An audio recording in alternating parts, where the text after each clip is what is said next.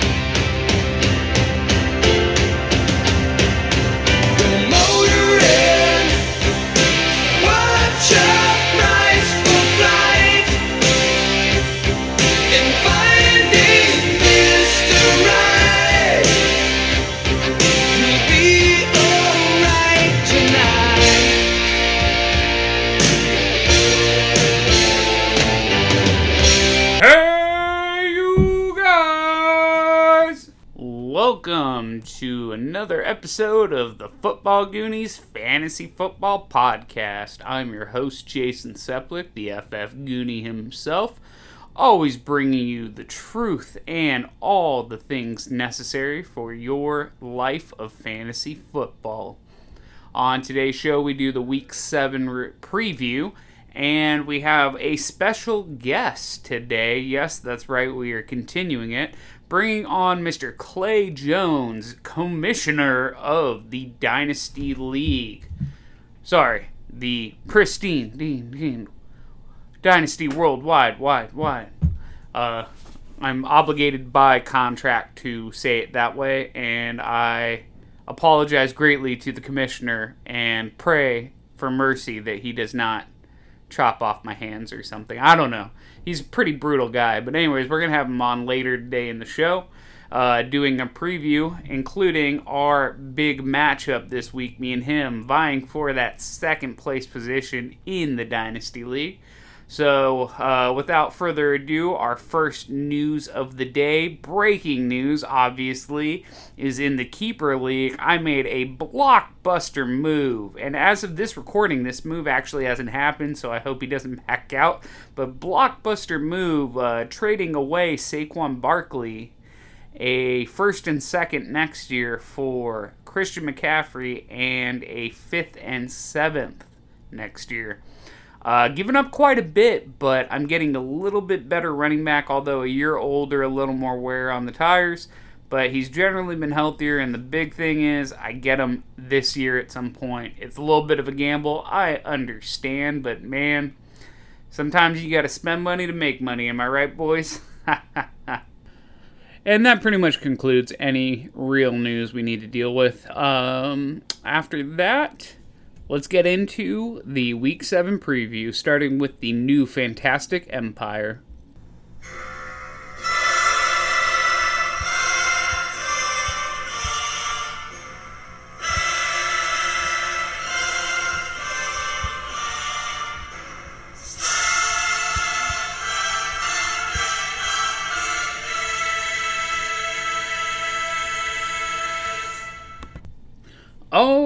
Right, so let's go ahead and start off with our first matchup. Uh, two, two, and four teams. We got the SC Honkers, Brian number two, versus Unjour in France, uh, Axel's team. Uh, starting at the quarterback position, we got Gardner Minshew versus Pat Mahomes. Uh, Minshew's got a decent matchup with the Chargers. Uh, they just haven't seemed to really shut down the, the pass, but that might be because they've been playing ahead. Uh, but either way, obviously, Pat Mahomes is the GOAT right now, so we're going to give him the advantage. At the running back position, uh, it is Slim Pickens on Axel's team. Uh, we got Kenyon Drake and Justin Jackson, which is not much better on the opposite side versus Jonathan Taylor being on a bye and Raheem Mostert being out guaranteed. So we're looking at Devonta Freeman and Damien Harris. Oof, this is ugly, ugly stuff. Um, just because the Don, the Damien Harris stuff and Justin Jackson has a good matchup, Kenyon Drake is eh, and uh, Devonta Freeman is eh, but playing tonight. Uh, there's a chance Freeman ends up being the best running back here, but we're going to give the advantage, I can't believe I'm saying it, to Kenyon Drake and Justin Jackson. At the receiver position, we got uh, Mr. Fulgham and Terry McLaurin versus A.J. Brown, Calvin Ridley. No question there. Uh, advantage goes A.J. Brown, Calvin Ridley. Uh, two fantastic receivers, and McLaurin's great, but I mean, with Kyle Allen, he's still not as good, and then Fulgham is just a volume guy. He does have a good matchup though, but there's no possible way we can uh, lean that way. At the uh, tight end position, it's Darren Fells versus Jonnu Smith. As of right now, Jonnu Smith is questionable. Um, I am hearing he's practicing, but he was already out. It's real hard to tell. But either way, Darren Fells is a. If he gets a touchdown, he's great. If he doesn't, he's trash. So we'll call it a wash with the Jonnu Smith injury and the chances he may have to go to the waiver wire. Uh, at the t- the flex position, we got Kyle Allen and Tim Patrick versus what I'm gonna have to fill in because his lineup's not set. And I keep telling you guys set your damn lineup so I can do this early. Um, it's probably gonna be Jarvis Landry and either Latavius Murray or Marvin Jones. Both have good matchups. Both have been very disappointing for the most part. Uh, either way, a banged up Jarvis Landry against uh, Tim Patrick for sure, and then either uh, Keenan Allen. And if he doesn't go, then my guess is uh, it's going to be Corey Clement or a waiver wire person. So either way, Tim Patrick is the only person I am trusting on this entirely. And although Casey's good against the pass, uh, he's been fantastic as a starter, even with the quarterback change. So, uh, advantage there. And then finally, the defenses Panthers versus Saints. Uh, same game. Uh, there is a chance the Buccaneers get flexed in, but either way, it's not a good situation for Axel. I like the Saints better either way. And even though he's got Pat Mahomes and the receiving core, it's it's really the flex and the uh, real questionable running back stuff that makes it really hard to go with Axel for the win. So, although he has some better pieces, and honestly, like the Brown Ridley Mahomes combo might be enough to win, I'm going to take uh, Brian for the win, putting him to 3 and 4, and Axel dropping to 2 and 5. Next up, we got Team Silverados versus Popeye Sailormen. Uh, still at sea, looking for that first win, that all elu- that ever elusive win. Uh, sitting at 0 and 6, while Silverados is at 500 with 3 and 3. And at the quarterback position, we have no one slotted in, which really annoys me. But it looks like uh, Drew Brees versus either Matt Stafford or Ryan Tannehill. Uh, Tannehill's been the better one, but Atlanta defense, he may actually go with Stafford. Uh, that's a real tough one. Either way, I like Stafford and Tannehill better than Brees, so advantage on uh, Papa Sailorman there.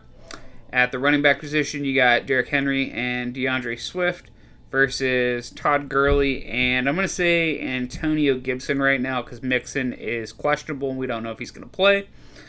Um, either way, Todd Gurley, Gibson, they don't really hold a candle to Henry and Swift. Um, it's really the Swift part. Henry is uh, good, but he's got that tough matchup against Pitt. Uh, the big deal though is Swift is got Atlanta, and that is a hot mess there. And it could be a real shootout, which will actually get him a lot more receiving work. So uh, let's go advantage there, but not by a ton.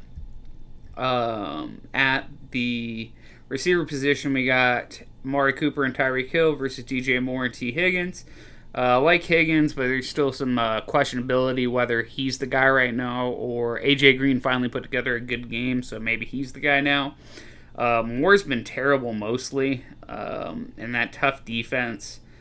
I'm sure Robbie Anderson's going to get the the better coverage, but um, either way, Amari Cooper uh, and Tyreek Hill is just the advantage. There's no other way around it.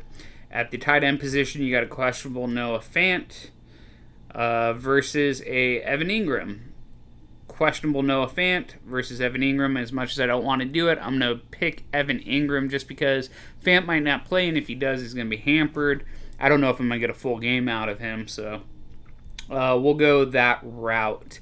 At the flex position, as of right now, slotted in, we got Robbie Anderson and James White. There's an option to flex to uh, AJ Green, Laviska Shenault, Jerry Jeudy, Mike Williams. My guess is Mike Williams will probably make it in there, uh, possibly for James White, but I'm going to treat it as it is now. On the other side, there's the possibility of Joe Mixon and Boston Scott. Uh, if Joe Mixon doesn't go, you're looking at a Scotty Miller or Devin Singletary uh, situation. Either way, uh, I do like Scott's matchup tonight and the possibility of Mixon going. I'll give the advantage over there to Popeye Sailorman. And then finally on defense, we got football team versus Bears. Um, football team has the better advantage just because they got Andy Dalton, so there's a real good chance they get a lot of sacks with that just horrid line now and all the turnovers he is capable of doing. So we'll go advantage Washington football team. And all of that combines to. I'm gonna give the win to Mike. He's gonna get. He's gonna pull out his first win. Uh, I do like the running back situation, the receiver situation. Um, I do like the flex situation and the tight end better, but I think it's really going to come down to the QBs, and I think he's going to grind out enough out of there. Plus, the the whole thing. I'm I'm just I feel bad for the guy. He needs a win. It's week seven, so uh, let's go ahead and uh, give him some juice, and I'll say Popeye Sailorman for the win. Finally getting off the loser board. Uh, next up, we have Finkel Einhorn versus Team Groovy Drew. Um, Dan's coming off a devastating loss to me because my keen, uh, my keen and shrewd uh, waiver wire uh, fab spending. But uh, we're gonna focus on this week for him. Uh, as it's a two and four team versus a four and two. Joe Burrow at quarterback versus Russell Wilson. Uh, no question there, Russell Wilson is the advantage. At the running back position, you got Phil Lindsay and David Montgomery versus possibly Melvin Gordon and McKissick. As of right now, it sounds like Gordon's going to play. Uh, either way, this is a rough go all around. Um, so I'm just going to go with the fact that I know David Montgomery is going to get a good amount of work. Advantage there, but I'm not loving it to be honest. At the receiver position, we got Darius Slayton and Allen Robinson versus Christian Kirk and Robert Woods. Uh, Robert Woods probably the best option here. Maybe Allen Robinson just with that hyper targeting from Nick Foles, but I don't think Christian Kirk is going to repeat last week. So um, the big question is Darius Slayton. Is he going to have a bounce back? And against that Philly secondary, I think there's a good chance.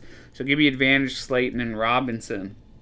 At the tight end position, uh, no doubt we're taking Kittle over Hockenson, but I will say that Hockenson is probably, I, I think he could outscore him because he's up against Atlanta and Kittle's up against New England. And the one thing New England will do is probably take away Kittle that game. So, uh, yeah, it's very possible Hockenson, but for now, obviously, we got to say Kittle is the advantage. And then at the flex position, we have uh, possibly Diontae Johnson, but probably not. I think it's going to be Tyler Boyd and Mike Evans, even though Evans does have the questionable tag.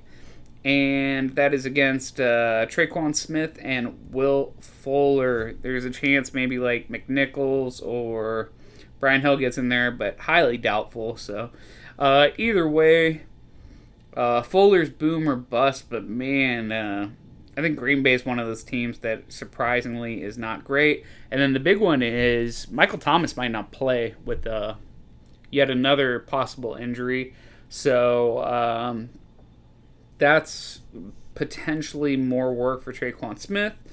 End of the day, though, Tyler Boyd is not going to get the biggest coverage against Cleveland, and Evans should play against Vegas, which will be a higher scoring game. So, advantage on that side. And then finally, it's the Steelers versus Tennessee or Chargers versus Jacksonville. Give me Chargers versus Jacksonville for a more likely, um, a more likely turnover situation.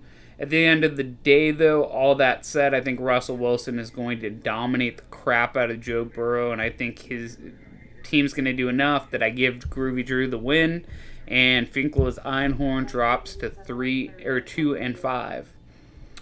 Uh, next up, we have Team Chris 1914 versus Texas Bear. Uh, quarterback, we got Kyler Murray versus, as of right now, Aaron Rodgers, but I have a very sneaking suspicion that he's probably going to pivot to Deshaun Watson. I don't know. We'll see. He did have Watson in the starting lineup, so maybe this is actually where he decides to go. Who knows? Either way, Kyler Murray is the pick here because he's going to have to keep pace, uh, guaranteed. And there's no question who's going to be started, so advantage Kyler Murray. At the running back position, Alvin Kamara and Josh Jacobs versus Zeke with that struggling line against a good Washington line, and Darrell Henderson against a decent line, too. Uh, advantage, obviously, is Kamara and Jacobs. No matter what you think of Jacobs, Kamara is going to eat. Uh, not that Jacobs is bad, but uh, Tampa isn't the easiest matchup, and he's been a little struggly lately. Uh, I think they're trying to really figure out their identity still, so uh, advantage there. At the receiver position, we got Duke, uh, Nuke and Metcalf versus Diggs and Godwin. And although Diggs and Godwin are great, um, can't really go against Nuke getting a bunch of targets uh, against Seattle, and then Metcalf doing the same on the other side. I think it's just going to be a shootout against each other, and they are obviously the advantage. At the tight end position, as of right now, it's Tonyan versus Higbee. Uh, there's a chance Hayden Hurst makes it in there. I would personally start Hayden Hurst. I don't know about this Tonyan thing. I think it might have been a one week go. Uh, but either way, uh, I'd give either of them the advantage over Higbee. I think he's kind of met his match and he's no longer relevant. Uh, I know he had a quick bright burn, but since then it's been meh. At the tight, or sorry, at the flex position though, we got Kenny Golladay and Greg Ward versus, as of right now, Henry Ruggs and Gronk, with the chance for Josh Kelley, Chase Edmonds, or another tight end. Um, that's a really tough one, honestly. I view a ba- bounce back from Chase Edmonds. I don't think Drake is great, and I think Edmonds is better in the passing game, so they may need to use him more. Uh, either way, though, I'm going to take Golladay against Atlanta and Ward against the Giants tonight. It's just a better situation. And then finally, it's the Niners versus New England or the Chiefs versus Denver. Uh, Chiefs have just been a very good defense. Uh, not mind-boggling good, but um, you get what you pay for. But the big one is that New England's offense has been kind of struggling, and the Niners are starting to get a little healthier, and it's going to be a lot slower game, a lot of running on both sides. So give me advantage to the Niners, but not by a ton. Uh, at the end of the day, though, the Jacobs, Kamara, Hopkins, Metcalf combo is just such a huge advantage. Um, it's really hard to see this, even with the advantage with Kyler Murray going that way. So I'm going to take Texas Bear for the win, but I do not feel great about it. Next up, we have the Megalodons versus my number ones likes number twos. All right, so starting at quarterback, we have Josh Allen versus either Cam Newton, Tom Brady, or Teddy Bridgewater.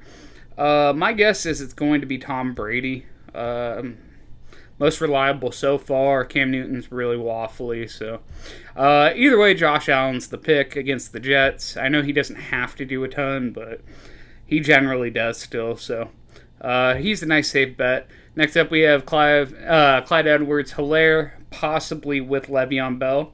Uh, and James Conner uh, versus Ronald Jones and James Robinson.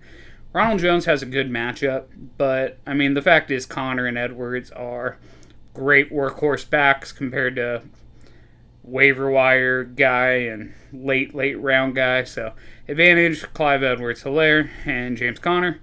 At the receiver position, a I believe practicing Julio Jones and Juju Smith Schuster versus a possibly not John Brown and OBJ. John Brown missed last week, so that was a real tough one too. Um, his other option would be to go to Julian Edelman or Brandin Cooks there. So let's let's just assume though John Brown's in. Uh, either way, OBJ is not the greatest pick, and I'm not a huge fan of Juju, but the fact is, uh, Julio probably won't even get the number one treatment. It might be Calvin Ridley because he is a little hampered, but that doesn't matter for Julio, so I'm to go advantage Brian at receiver. Uh, at the tight end, it's Darren Waller versus Austin Hooper. Hooper's got the better matchup, but Waller's got the better volume. So obviously Waller. And then at the flex position, it's Keelan Cole and Adam Humphries versus Brandin Cooks and Edelman. Cooks had his big game, so he's going to go back to second. Uh, Edelman, questionable QB play. Uh, although he does better when he's the QB and Cam's the receiver. Uh, the big one's just Keelan Cole. He's been on a tear, uh, out of slot, and I think that's going to continue. So between that and um, Adam Humphries, I think I'm going to give the advantage to getting slotty here. And then uh, finally, the defenses, big matchup Eagles or Rams. Give me the Eagles. They just have the better one with New York Giants, whereas Chicago will probably run on the Rams a bit. Uh, that'll be a good defensive matchup. But either way, I no surprise down the row. Uh, pretty much advantage Brian the whole time. Uh, the only other option is Le'Veon Bell can get put in, but I don't think Chase is that crazy. So either way, the Megalodons are the pick. And then finally, we have the matchup of my former co-host, uh, Los Pollos Hermanos, versus yours truly, the FF Emperor. Uh, at the quarterback position currently, I have Matt Ryan in there. I could pivot to Jared Goff, but who knows? Versus Justin Herbert. Either way, Justin Herbert is my guy. Uh, I do like Matt Ryan against Detroit. with the newly uh, in, ignited Falcons offense, I think they're just playing better without Dan Quinn there. Obviously, last week's the only uh, barometer we have. But either way, uh, Herbert's been balling out, and Jacksonville's a terrible defense. Uh, at the running back position, though, is Kareem Hunt and questionable Kareem Hunt and Chris Carson versus Aaron Jones and David Johnson in the same game. Uh, although I think Carson and Hunt are a better combo than mine, I'm going to give me the advantage there because Jones and Johnson are playing each other, and both those defenses are terrible against running backs.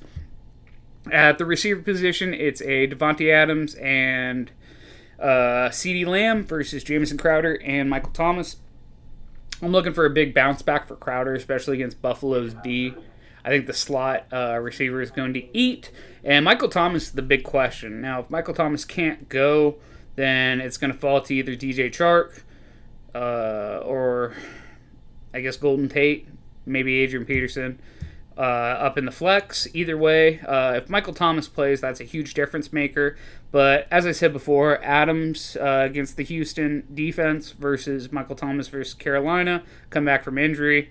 Uh, I got the advantage at receiver, uh, but that's okay because uh, Gill is pulling the advantage at tight end because Kelce is greater than Cook. Although I'm looking forward to a surgence of Cook if Michael Thomas can't go. And then at the tight end or at the flex position, we got Deebo Samuel and Tyler Lockett. Uh, potentially Cooper Kupp can go in there, but after he scored me last game, maybe not. And McKinnon also same story. Uh, versus Chase Claypool and Mike Davis. I don't understand how Claypool just keeps dominating. Same with Davis. They're not the greatest talents, although Claypool is a much better talent uh, as being a physical specimen. Uh, but either way, Tyler Lockett and Deebo Samuel are just better players. Uh, it really comes down to Mike Davis, whether you think uh, New Orleans is going to stop him or not. It's not a great matchup, so I'm going to give myself a slight edge, but I don't feel really comfortable about it. And then finally, uh, the Bills versus the Patriots. I think the Patriots are a little better, but I had dropped them because uh, the Jets are just a dumpster fire with Flacco. So advantage Bills there. Um, this is really close. I actually do want to pick Gill for the win, but honestly, I think uh, it's going to come down to defense and Michael Thomas. I'm, I think he's going to be hampered. So either way, I'm going to pick me to win. Uh, but I don't feel that great about it. I think Gill does have a bounce back game after a tough loss last week. Um, but that's what he does, so he'll probably end up enjoying a tough loss again this week. And that concludes the new Fantastic Empire Week 7 preview. Uh, coming up next, we're going to do the Prestige, Siege, Dynasty, Worldwide, Wide, Wide, uh, with our special guest, the Commissioner. Clay is coming in, and uh, we'll be back momentarily.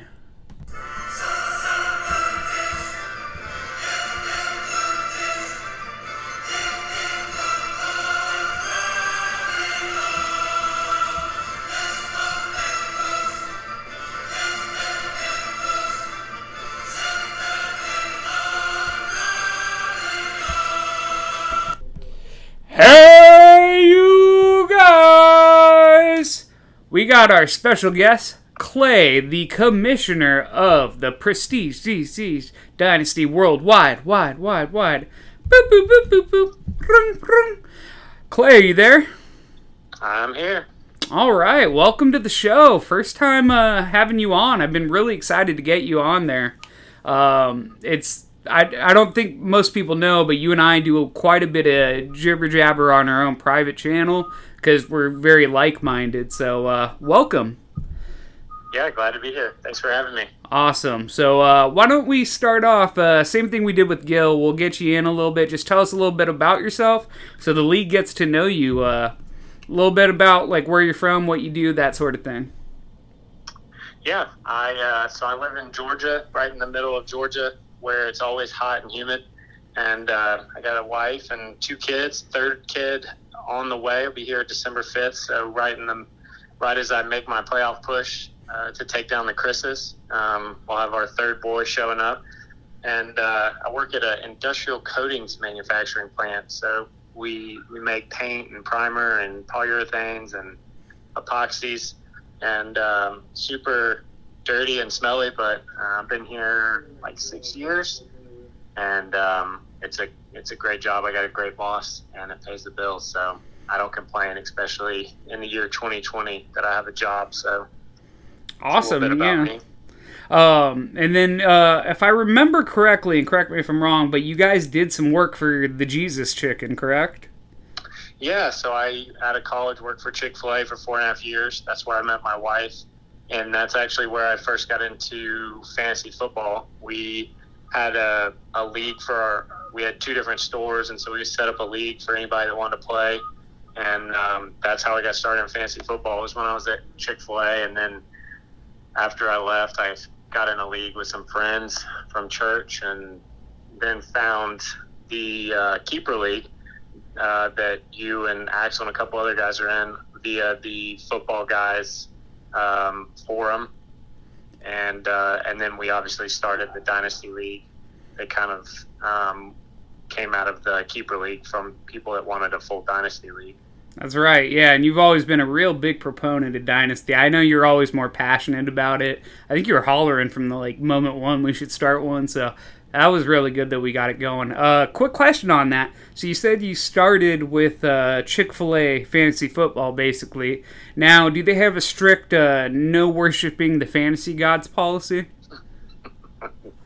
No, it's actually a common misconception that everyone at Chick Fil A is uh, is a Christian or you know whatever. There's I actually have uh, several different friends across the country um, who run Chick Fil A's or work for Chick Fil A. Some of them are Mormon, some of them are Catholic, some of them don't have any religious affiliation or denominational affiliation. Um, no, we our operator was in the league though, so we we were not big on trash talk and um, you know talking about trade rape just Okay. because our boss was in the league and that kind of keeps it uh, G rated. So Yeah, that that'd be quite uncouth for uh, for someone that important and at work to hear. So Yeah. all right. Well, um, the the big topic I think uh, uh, we kind of talked about we are going to bring up today. Uh, there's been a heated battle going on over the taxi squad in the dynasty league. So for our listeners that are in the uh, the keeper league, uh, basically we started off with a real real short bench dynasty league. Uh, I fought real hard, and we ended up winning that discussion where we expanded to an extra flex position and we added some bench spots. And then again, and I think you were on board with me on this one. Then last year we fought real hard and got a, a taxi squad, but we we kind of we kind of made it real open and like a weird thing that kind of reflects more. Uh, NFL practice squad. So, uh, so what's the dispute going on right now? Yeah, I mean, I think actually originally um, I was on board the taxi squad. You wanted to roll out the taxi squad with, I forgot, we added another change, and I wanted to separate them, and so you gave me a bunch of shit, uh, excuse me, a bunch of crap. uh, and um, and uh, we eventually rolled it out. Um, but we did roll it out. But I, you know, one thing we did want to do is we always try and mimic what the NFL does, and so we wanted to make it so you could sign people off of other taxi slash practice squads, and then we had a compensation system to go along with that, and obviously voted on it. And now that it's in practice, people are, um, I think some people, some players, some managers are starting to get frustrated because, you know, guys that they wanted to stash for the year are breaking out, and other managers want to sign them, so they've got to make a decision: do they let them go or sign them? And you know, if they do sign them and move them up, then they've got to cut somebody.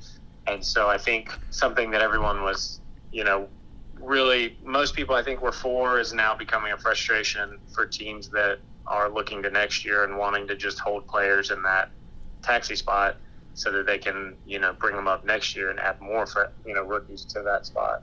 All right. Yeah, so so for the people at home that don't know what's going on or don't have quite the nuances on it, basically it's a five it's a five player taxi squad. We decided on um basically sorry my wife is texting me as we're doing this. Uh, i saw earlier. She doesn't think i know but my kid got bit at daycare again for the second time in this week I'm, I'm, I'm going to find out if it's the same kid. If it is, I'm sending my 13 month old kid to school with, uh, we have a rattler that's Thor's hammer, and I'm going to teach him to beat the crap out of this kid that keeps biting him. It's Ugh. better that your kid is getting bit than the biter because That's true, you but- want, you don't want them to call you and tell you your kid is biting other kids. That's you know? true. So uh, the medical bills are more difficult for us prior, but honestly, we are avoiding the risk of uh, of liability, I suppose. Just kidding. He's fine. They haven't broken skin either time. Although he did have bite mark bruise for this whole week so far. So, uh, and my wife gets super frustrated about it. Anyways, back into it. So uh, the taxi squad, five person. Uh, we had decided that you could only uh, have first two year players. Uh, we didn't allow anyone that was already in the league one year to go on it, so it was all new players from that point on. Um, and then, as you alluded to, is uh, like a waiver system kind of. We had a claim system where people would put into it. Uh, our protection that we thought was going to be real helpful was um, only one person on a practice squad can be poached in any given week. Uh, but of course, we ran through everything, and I think part of the biggest problem, and we talked about it a bit, is it the practice squad's generally intended for developmental guys, but you had like rookie draft first and second round guys getting placed on it, QBs in a two QB league, and I think that's what really uh, cultivated a lot of the issues that people are starting to get frustrated with. Would you agree?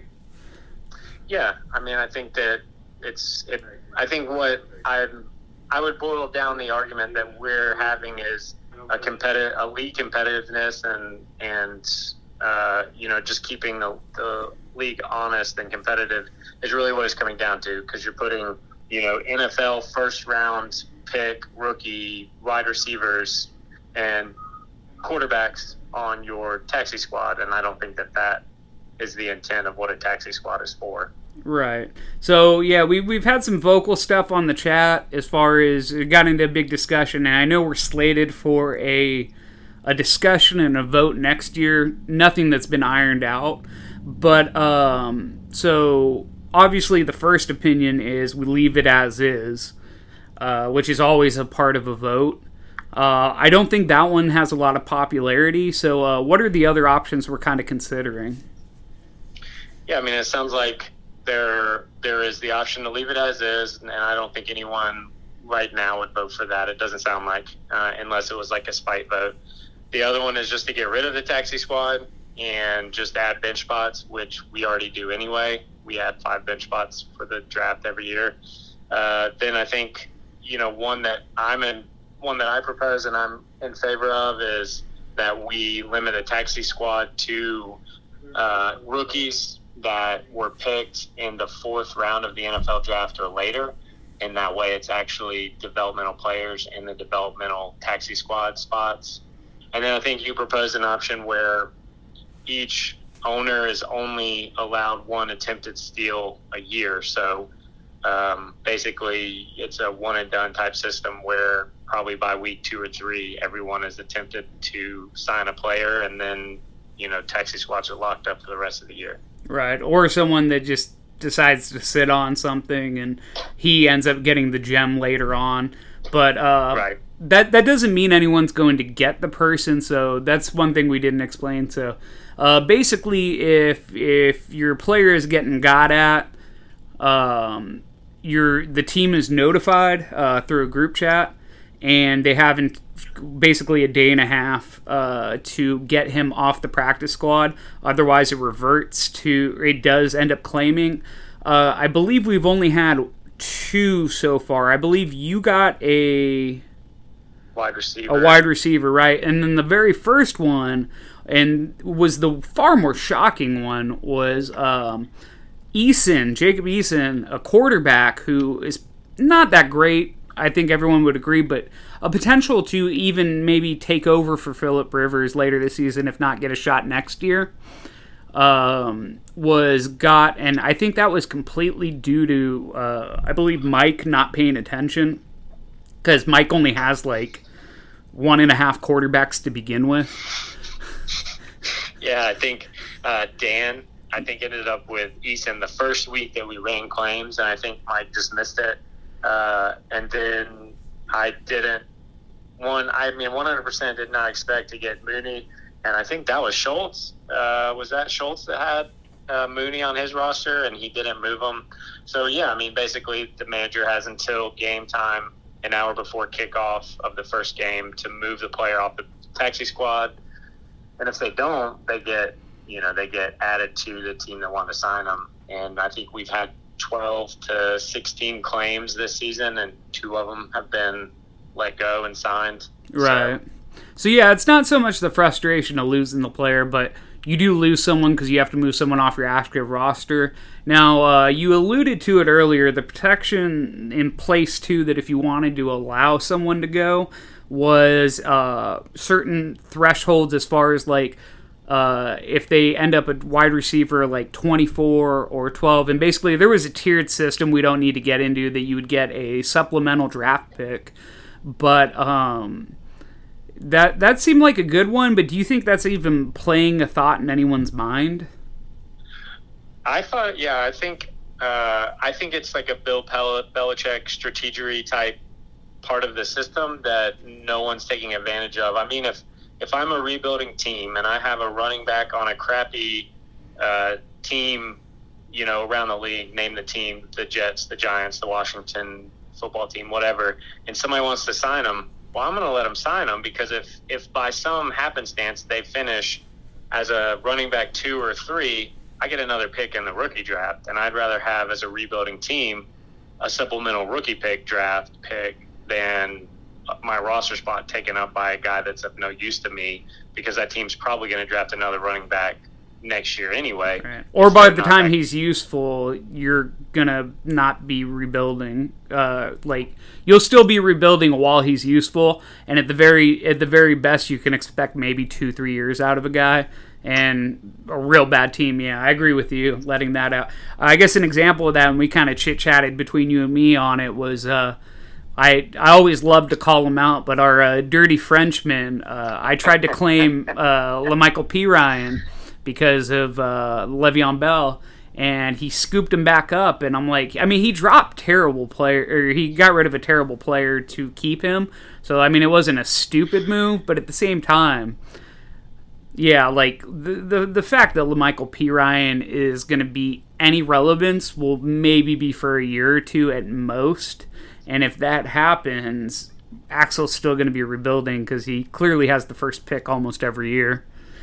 Yeah, Yeah. And, and nobody's going to trade him for Perine. And yeah, I mean, that was the one I was alluding to, and you and I talked about it. And it was just one of those things where his favorite team is the Patriots, but he's not thinking like his head coach because he should have let him walk and taken the, you know, third or fourth round supplemental pick in the rookie draft next year. Well- he's already got a bunch of picks in. I think the uh, the perfect example is he is a Patriots coach. Uh, he would be the uh, Bill O'Brien, where he's gone off and he's done his own thing, and he turned around and he traded away Nuke for peanuts. So, uh, yeah, this is true. There's a lot of similarities there. uh, exactly.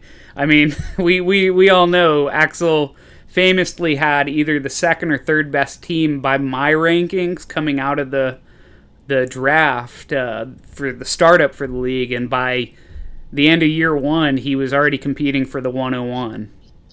And I think Yeah, he got it. all- So he went he went straight bob that's for sure and traded to get handcuffs of running backs and yeah, this is very true i've never put that together uh, Well- axel is is definitely bob that's for sure yeah. So uh, yeah, it, it is what it is. But we don't need to bash him the whole episode. no he's a Um, great guy though He's a great guy. We love having him around, and he's actually one next next to you. Just because you and I are so simpatico on a bunch of things, I think my most enjoyable uh, guest I'm looking forward to having is Axel. Although it will cost me an arm and a leg trying to get a translator. Uh, not for his French though, just his terrible English.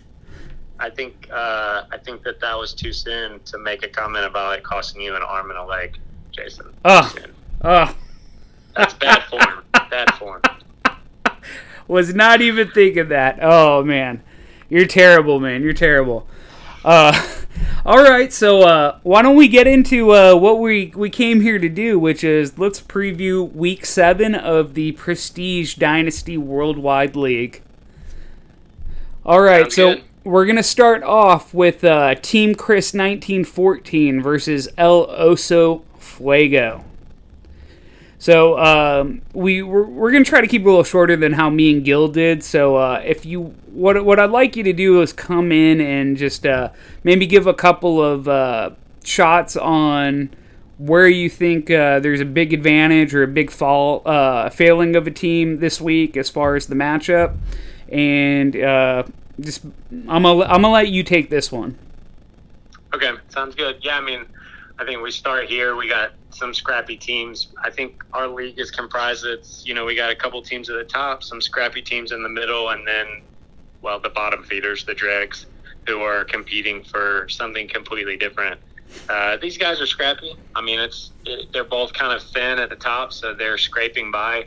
I think you uh, have a, a top heavy quarterback for both in Mahomes and Josh Allen, who could go toe to toe. But then you got to go Herbert over Drew Lock. Uh, just been playing at a elite level for some reason, um, even though he didn't look like that kind of quarterback coming out of college. Well, I'll tell Plus you. got- I'll, I'll tell you why. It's because Axel traded him for peanuts, and so he is he is getting some major karma. And everyone knows I know about karma. This is true. Yeah. So one of my rules that I have now is whenever you steal a player, I trade them away if I have them in another league because they're going to get hurt. And another rule I should implement is if Axel trades a player away, I should go get them in another league because they're going to be really good. Uh, that's a fair assessment. Uh, you know, you got two you got two running back positions that are hurting from uh, both from injury. We had we would had Saquon versus CMC, but they're both out. So you got so we've got the pristine matchup of Tony Pollard versus James Roberts Robinson and old David Johnson versus Hunt. So that's kind of a wash. Then you got I think you got to give the advantage of wide receiver to Chris. He's got Julio and Diggs, and you're going against Boyd and DJ Moore, two kind of slottish receivers. And then you got uh, Evan Engram and Fells. Nobody cares. And then you know I think in the flex position, uh, I'd probably slightly lean towards Chris because he's got Golladay and Shenault, and Jeudy has not been looking like what he was at Alabama for some reason. And then Philip Lindsay, who I think Melvin Gordon's back this week uh, if he doesn't take any more trips from the bar to home. So I think this is actually going to be a pretty close match. Sleeper has it by one point, and I think it'll be close. Um, I think I think right now I'd give the edge to Chris, which he has by a point, but I think it's I think it's almost a push. I don't think you could put an over under on it. Okay, so I'm going to interject a couple of ideas here. Uh, so the big one is, and I've, I've kind of alluded to this, that I get frustrated with people that aren't uh, setting their lineups before I do these preview shows because then it make it leaves me to basically tinker uh, and go through everything. So the big one, and we're, we're going to get to the other side of this later. Sorry to say for you, but is Chris is sitting on Gio Bernard, and there is a good chance Joe Mixon doesn't play this week. I believe he did not practice again today. And Yep, I could see him going in for Tony Pollard easily. Yeah, I think you definitely sub him in. If if Mixon doesn't play, you sub Gio in because he's got a decent matchup. I mean, I think you could say the same for Philip Lindsay, though, right? If Lindsay, if Melvin Gordon plays, you swap out, you know, Gordon for Robinson, put Robinson at flex, and move Lindsay out of your lineup. I mean, I think that that's probably a fair a fair move. Yeah, I, I would agree on that. Uh, the other thing I would say is uh, I'm looking at uh, Mike Williams sitting on the bench for Chris. And with the, the hampering of Keenan Allen, also a topic coming up later. Sorry, Clay. But uh, with his back being a slight issue, believe it or not, Mike Williams is the more healthy receiver in Los Angeles. I could see him getting slid in for Laviska Shenault, who is kind of questionable, and I think we can all agree that uh, the real dominance outside of DJ Chark, who is the clear cut number one, has been Keelan Cole out of the slot. He has just been dominating. Yeah, I think I think Shenault is the three or the running. He's the running back three or the wide receiver three, depending on you know where he lines up. But Williams has got a better matchup versus Jacksonville as well. I mean, I wouldn't be surprised if um, oh, what's his name, Jorts, the quarterback for Jacksonville, has a, a long week going up against uh, Bosa and Melvin Ingram's back. So he may not have time to throw the ball anyway. That's true. And- That's true. So I, I guess the the big thing too is I think I would, if it was me personally, I would curb uh, with putting in either Gio or Williams for Laviska, just because on the other side you got James Robinson, and if anyone's going to thrive with the passing game struggling, it's going to be the running back. So I. I I just feel like Laviska Shenault, unless he gets one big play, is going to be kind of an afterthought this week. Yeah, and plus you've got the narrative that some people go with, and I sometimes I give it some credence that if your opponent has Justin Herbert and there's a chance that you have the wide receiver that could go off, you can counteract Justin Herbert by playing Mike Williams, which in the last game before they went on their bye would have worked because Mike Williams had almost all of Justin Herbert's you know touchdowns. So That's a good point. That's a good point. So I think we're both in agreement. We're going to take Chris. Although I will say the wild card for me is um, going to be if Drew Lock struggles. Uh, that does hurt Jeudy, but we, we talked about maybe Jeudy being out too of the lineup. So uh, that could be the X factor that really changes the game. But I think we're both in agreement that Chris is going to win. Uh, so yeah, moving. I mean, oh, sorry. Lock could Lock put up three points last week. I mean, Lock could put up five points again. Herbert could put up twenty to twenty-five, and Josh Allen's playing the freaking Jets. So Josh Allen could put up like a thousand points. He could, or he could also put up ten points like stupid Ben Roethlisberger did for me. This is true. Oh, I hate that cheeseburger munching bastard. Excuse my language. Anyways, let's move on. Let's go to uh, next up is uh, the now ten and two, no longer undefeated thanks to you, look what you made me draft versus the Untouchables, who is still currently in last place, but at least has a tied record with two other teams now. Yep. So uh, at, at at the quarterback position, I, I don't think you're going to disagree with me at all. We can we could skimp unless Daniel Jones has some sort of great game, and maybe Sterling Shepard does make it back, and that changes things a little bit for him, opens up the field because he has a more dependable slot receiver. Uh, I I don't think anyone's going to uh, pick against Russell Wilson in this quarterback matchup. Correct? Yeah, you have to go uh, dangerous Russ right there. Exactly. And then uh, over at the running back position, we got uh, D'Andre Swift after a surprising, surprising uh, uh, showing last week versus Adrian Peterson, and then Chase Edmonds versus Chris Carson. Uh, so basically, it looks like two high end guys with two guys that can potentially do well, but could also fall flat in their, their faces. So, which which way are you leaning on the running backs? Man, I think it.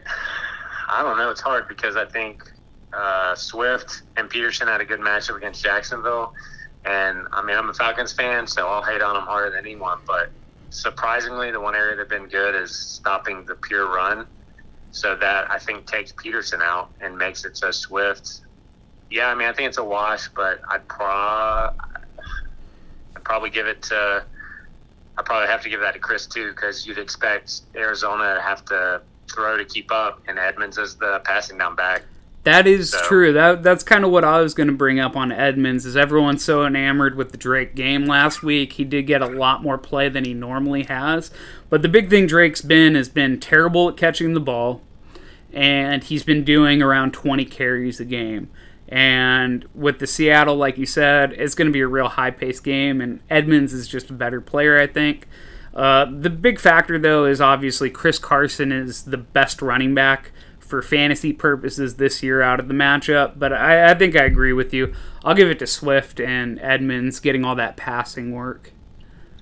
So uh, next up at the receiver position, I think we can uh, safely skip over the fact that Hopkins and Ridley are better than Cooks and Woods. yeah, yeah, that's pretty easy. Yeah. and you not even that's not even mentioning the matchups. That's just straight up. Exactly. And then on top of that, let's just skip over the fact that Kittle is going to destroy Higbee because Higbee had one massive game and everyone thought things were going to be great, but since then he's been crap. So, I mean, like, do you even believe in Higbee at this point? I think you have to call what happened last year a fluke because uh, what's his name? The other guy in the backfield uh, is hurt, who I actually think Chris has. Um, Oh, Gerald- Everett. you talking about Gerald Everett? was hurt last Yeah. year. Kittle goes. I mean, uh, Higbee goes off, and uh, Everett's back, and now Higbee is back to a pumpkin. That's true. That's true. So, uh, and then finally we got the uh, the flex position. We got uh, Mike Evans and CeeDee Lamb uh, versus Justin Jackson and Sammy Watkins. Yeah, I'm- Come on. Is that was that a question, or are you just making it? I think Well- it's just a statement you were making. It is it is a statement, but here's here's the thing, and I, I propose this to you very very. We're in the what uh, what if world. Uh, Mike Evans is hampered. Vegas has actually been decent against the pass. Uh, part of that is both these teams have really slowed down the game a lot with the run game. Uh, and then clearly, I don't think we can trust Andy Dalton to be anything other than the oh crap catch up uh, producer because I think the first like nine passes of his went almost exclusively to Zeke uh, last week. So, is there a world where Justin Jackson continues to outperform uh, Kelley and he is a massive, massive uh, sleeper for this week against Jacksonville's crummy defense? Yeah, I mean, I think I think you could definitely see a what if scenario where this matchup is closer than it should be, and part of it is because Evans, if if if Godwin's been on the field, Evans is only getting like three targets a game, and they're like one yard for one touchdown, and Jackson gets a awesome matchup against Jacksonville, and we just saw D'Andre Swift have a monster week. And then I, so I personally, if you if you look, I would actually probably play James Washington over Sammy Watkins because Washington has been getting decent run, and he's playing Tennessee, which you figure would be a higher scoring game for both teams than you know old hamstring Sammy against Denver. And Kansas City's probably just going to run the ball and run the clock out because Drew Lock can't keep up. I, I would agree with you on the the Sam the Sam String Watkins uh, is a terrible play, especially since he is currently banged up again. And uh, Washington was my pivot as well. The only thing I will put caution, I'll put up cautiously, is uh, Washington's been getting more run while Diontae Johnson's been out, and he is by all accounts going to play this week, and I think that might hamper him a little bit. But I do agree with you it being a higher scoring game, and the fact is he is still uh, one of the deep threats along with Chase Claypool. Uh, that's the real kink in this offense, man. They got like they have Too many options. they have too many options that are all good but not great. and they So still have Juju. yeah, well, and that's my point. Is Juju's good? He's not great. Uh, Claypool is good, not great. He could be great, but I mean, he he's still kind of raw and he's developing. And He's then an athletic beast. exactly, and, and you know what? Eventually, teams figure that out, and they they, they can stop him. Uh, and then on top of that, Washington is probably maybe the most skilled of the receivers they have. It's just he's never put it together, and I, I think his head's not 100% in it.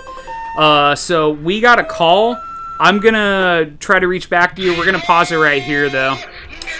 Uh, so I'll, I'll get back with you, uh, Clay, and we'll we'll pick this up. All right.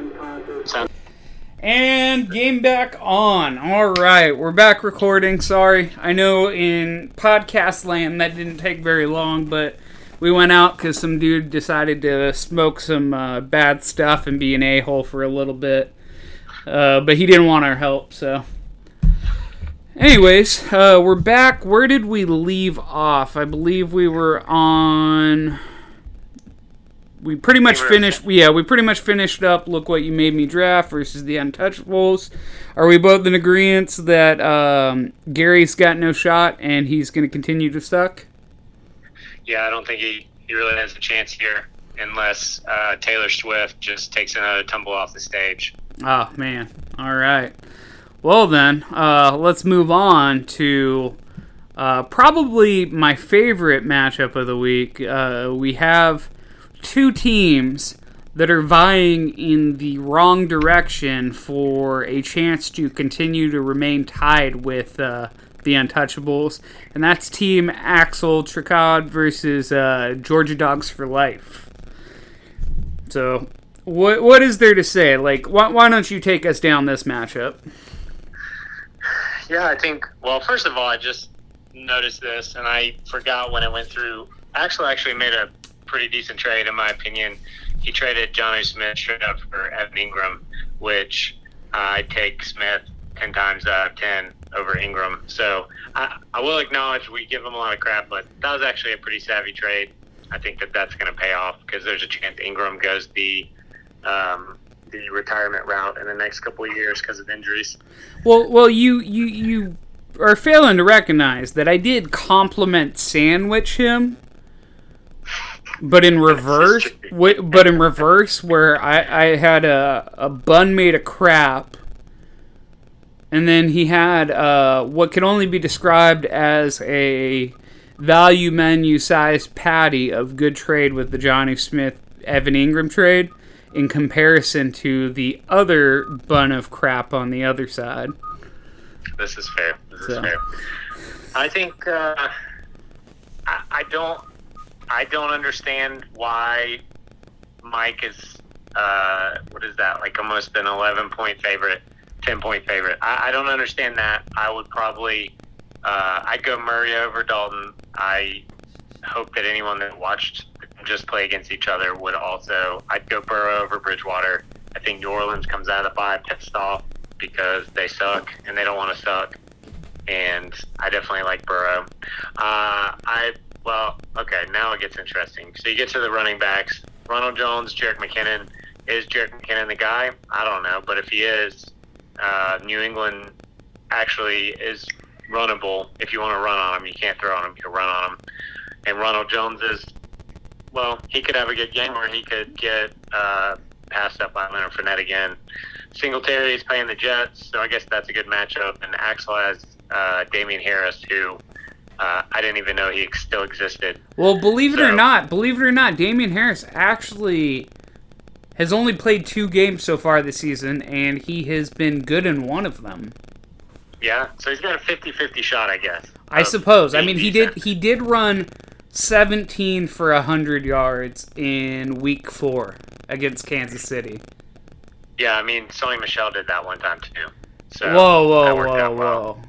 Fair enough, fair enough. Okay. Uh, so, I, I think the I big guess I- one Oh, sorry. Go ahead. You go ahead. No, I was going to say, I mean, I guess as I look down the list, actually, I can understand why. Uh, Axel actually only has an advantage in like two spots because uh, DK Metcalf and Cooper Kupp uh, definitely have the advantage over Gallup and Higgins. I still would give Axel Jonnu over Logan Thomas, but that's a bottling matchup, bo- bottle, bottom of the pile matchup. And then uh, I would go Will Fuller over Aiyuk, but Claypool is definitely over Cobb. So yeah, I guess I can see where Mike's actually favored to win. So my my problem with the flex here is I think Claypool and Fuller could potentially be a wash. Yeah, I agree. But the problem is, not only is I mean Aiyuk's a big question mark too, especially with all the weapons back in San Francisco. But uh, it, it's not just Cobb; it's Cobb being played along with Fuller really capped any real chance of getting value from both those guys simultaneously. I think.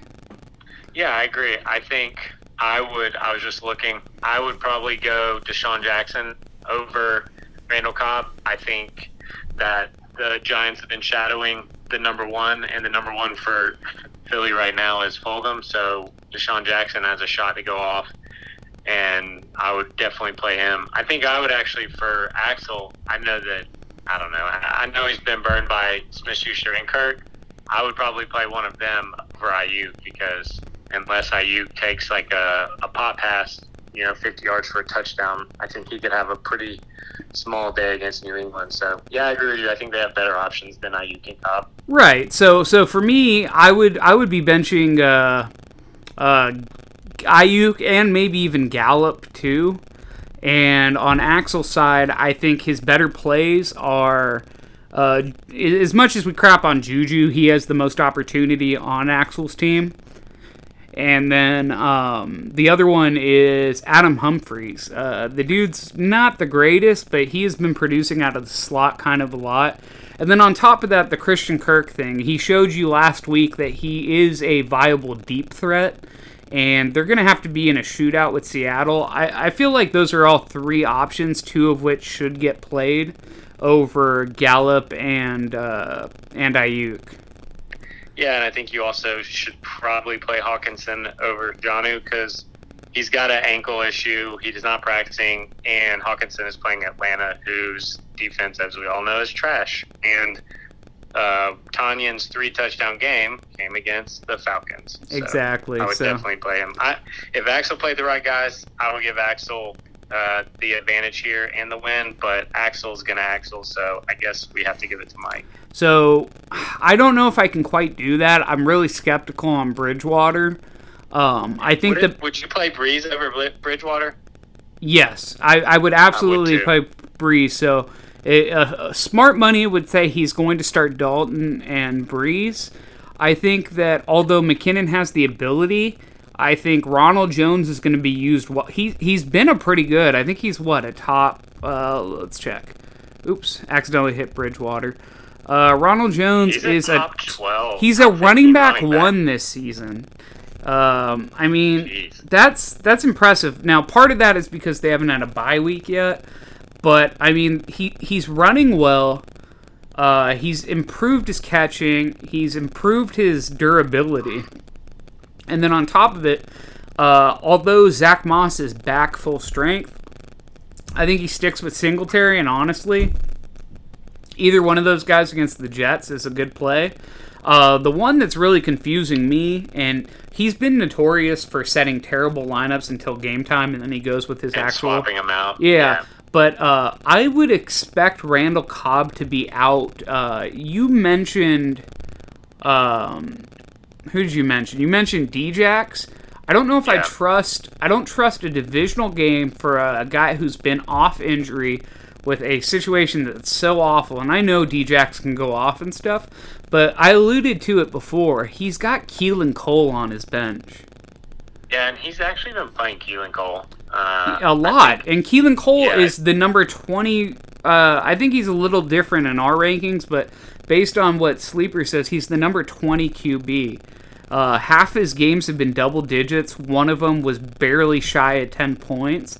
And he's been running uh, in the 70s on snap count. And I mean, like his targets there, everything. I, I know that it's been touchdown dependent or, and reception dependent, and uh, last week was the first time he had any good yardage. But I mean, he's another option I would love over Cobb. Yeah, I agree. I think I, I probably, I think I would probably go Cole over Djax as well, and in that order. But I would definitely probably play those. I would you would you play Logan Thomas? Because I'm not sure uh, that I would go. I mean, he doesn't really have any other options, but I don't. If Akins is back, I mean, you'd expect that to be a high scoring game. He was a tight end one in Houston before he got a concussion. It's kind of hard to Um, jump on that bandwagon because Darren Fells tends to get the touchdowns there. Touchdowns, yeah. And that's the kind of position where, unless you have a high volume target yardage kind of guy, like the top like ten guys, you're you're constantly hoping for a touchdown. And for me, that's just not a a Yeah. sure thing. Yeah, you could write a narrative on Ian Thomas too because Waller went off for what 100 and however thousand yards and a touchdown against New Orleans, but I think that that's unfair to Waller to put Logan Thomas in the same conversation. And Dallas's defense is trash too, so I guess that's probably the best play. Yeah. So so for me, uh, you you say if if Axel plays the right players, he's the advantage.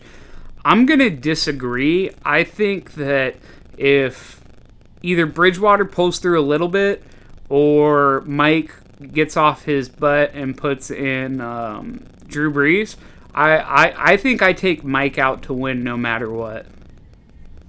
Yeah, I agree. I think the only way that Mike doesn't win is if he leaves his roster the way it is and Axel does a few tweaks. I think it could be close and it could come down to how many players you have in shootouts. And Axel has, you know, a lot more players I think that could be in shootouts. Very true. Yeah. Mike.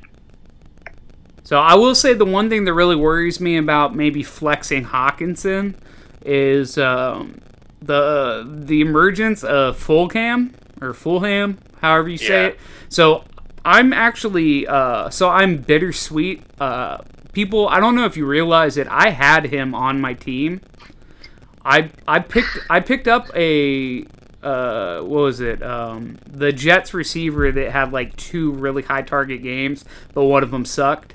And then I dropped him for Fulgham, and then someone dangled Trey Burton ahead of me, and I was just like, man, I'm not the strongest at depth on tight end, so I took Trey Burton. It was a good pickup. Trey Burton did well, but and and and there's reason for me to think that I can, in a pinch, play him and bear fruit. But the thing is, man, I I looked on on your roster because you ended up with Fulgham, and I I was shockingly surprised how well he's been in the three weeks. I thought it was just one or two weeks. He's been one of the best receivers in the league through three weeks, the last three weeks.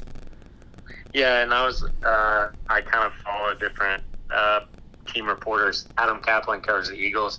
He actually, I don't know if you saw this. He went on a podcast with Evan Silva, and he talked about how the team is basically said Fulgham is the X receiver, and that uh, you uh, you have probably some interest in that because you know who used to be the X receiver who is still mysteriously hurt, right? Yes, he's on my team, of course. Yes. So I, I, yeah, I mean, I think I might have looked into uh, starting wide receiver on a team. I think- is yeah. just suffering massive injuries. So, so I will say they are notoriously good at. Um, I mean, until this year's been really different because they put a high draft pick in Reagor, yeah, but uh, they're notoriously good at either picking up uh, other people's veterans or going with like late round guys and undrafted guys. Um, it, it seems like the the big name guys tend to not work out there. I don't know what it is. I think there's just some terrible. I mean, they have like three different curses for the Eagles, but some terrible curse or something. So, Yeah. Um, yeah, it's like the Patriots. If you if they draft a wide receiver high, he's going to be trash, but they'll take other people's trash and make them star wide receivers. Exactly, it's crazy. So, um, all right. So I I, I think uh, we're a little split, but not by a ton on this matchup. Uh, so let's just move on to a more and, and just a, a PSA to the, the guys. I know they're they're all hoping to get last place because they're clearly not in it this year. But uh, please do your best to set your best lineups. I, th- I, I, I think most people have been pretty good about that, but nothing's more frustrating than you getting uh, like the Colts. Yeah, like the the Colts situation to tank for luck. Like they clearly purposefully lost games, and that's just not cool. It's it, it's better to be competitive, even if it ends up hurting you a little bit. It, it's just better for the league. So Yeah, and that so we actually have two right now, two items on the docket to talk about next off season, and the one is the taxi squad. The other one actually you had asked me to add, and that's uh, how to compensate for you know tanking and being really competitive. So that's the thing that will be interesting to hear opinions on next off season. yeah, yeah, I'm really excited about that. Uh, I think what we may have to do is. Uh, since I'm out now the commissioner of the the keeper league and you're I think uh, we should probably have the discussions and things but I'm gonna have people write in um, questions or thoughts and stuff and I'll actually maybe do a podcast kind of get everyone's thoughts out there and stuff and kind of work through because I, I I know some people tend to think that I'm kind of a homer for myself and some other stuff but I like to think I've been pretty honest on evaluations uh, even the times that like I'm picking myself in a tight spot I'm telling you why and then on top of that I'm I'm telling you I'm not feeling good about it I already did it earlier today um, you didn't hear it yet, obviously, as we're still recording. But uh, I tend to think I, I work through all the different progressions as far as angles to look at pretty well, and I'm pretty even handed. So uh, maybe put a note on that, and we'll try to get something like that going so we can get people more interacted with the uh, the podcast, and we can get maybe a, a second medium in there to, to discuss these issues. Yeah, yeah, that'd probably be a good idea. All right, so moving on, let's get back to the matchups. We got Zeke and Destroy versus Jones and for some TDs. Now, Jones and for some TDs is coming off a big win. It looked like he might have actually dropped to, I think, Mike last week, but then he pulled out with a strong finish. Uh, Zeke and Destroy is on the other end. I think he's uh, I, I the, the big thing I've been seeing is uh, Mr. Greenwood's got a pretty strong starting lineup team. He's hurting some depth, but he's just had some bad luck. So he's five and seven now. Still early to turn around. Whereas Zeke and Destroy had a real strong start, and he's starting to peter out a little bit. So, um, what do you think about this quarterback matchup? Yeah, I think it's interesting because Dan has Lamar on bye. If he didn't, you know, you would think Rodgers and Lamar would have a clear advantage. But uh, I, I think that actually it's probably closer than some people would say, and I might even go with Chris here. I can see a scenario where Brady, Las Vegas just boat raced Kansas City and beat them. So uh, I realize they have a decent defense, but they're playing at Las Vegas, so they're traveling across the country. And I could see a scenario where Brady has to put up points, and Wentz is putting up points because he's having to do everything on his own, and you know uh, he's got a couple rushing scores, and we just we just saw a different Rodgers, and it was garbage. And then Minshew is what he is, and he's about to go across the country and play a pretty good defense that's getting Melvin Ingram back. So they're going to have premier edge rushers coming off both sides, and he has happy feet. So I actually, I I'd actually lean towards Chris on the QBs. I don't know. What do you think? Uh, so uh, I, I do agree on the Minshew thing as far as facing a tougher defense. I will say what does help him is he is traveling across the country, but he's going west, which is notoriously better than going east because your games are later. This is pretty much a night game for him because he's playing at 3:25 in the afternoon. So I don't know if that really makes a difference for him. Um, on the Rodgers end, um, I'm, I'm really interested to see if this was a one off or not. Uh, Houston's defense sort of showed up last week as far as making some plays, but they're still a terrible defense as far as giving up yards. And I think, I think for all all the shortcomings of Rodgers, I think a lot of that is more what the teams put around him rather than himself. And I think he kind of gets in his own head some games, and you turn up having a, crap burger like he did uh, last week but um, at the same time, he's also one of those guys that really feeds off energy. So I could see him blowing up huge this week, especially with him not uh, getting. I, I think a real key to it was Aaron Jones. What he rushed ten times for 15 yards last week. Yeah. So I mean that was. Uh, I, I think when you have a stifled run game, that hurts him, especially when he only has one good receiver right now. So I, I and I just think he's looking to bounce back. So I think it's a little interesting. Uh, would you sub in Tannehill for either of Chris's uh, players or? Man, I think that I think that's a hard decision because you're talking like you you've got the Bucks and Pittsburgh maybe are the two most elite. I mean, I guess the Ravens, especially today since they traded uh, for Ngakoue, but I mean, Pittsburgh's defense is just like it's it's really good. So I I don't know, and I I also so I guess it's about exposure too. I mean, do you really want to have two different players exposed to that defense and Tannehill and Henry? And and I think if I had to choose, I would I would probably keep what he's got, and I'd rather just have Henry. I don't think I don't think I would want to have Henry and Tannehill because you're setting yourself up for a disaster if that game turns out to be a disaster. You know. That that is true because Henry is not a pass catching back for the most part, so that really does limit the upside they can combine together.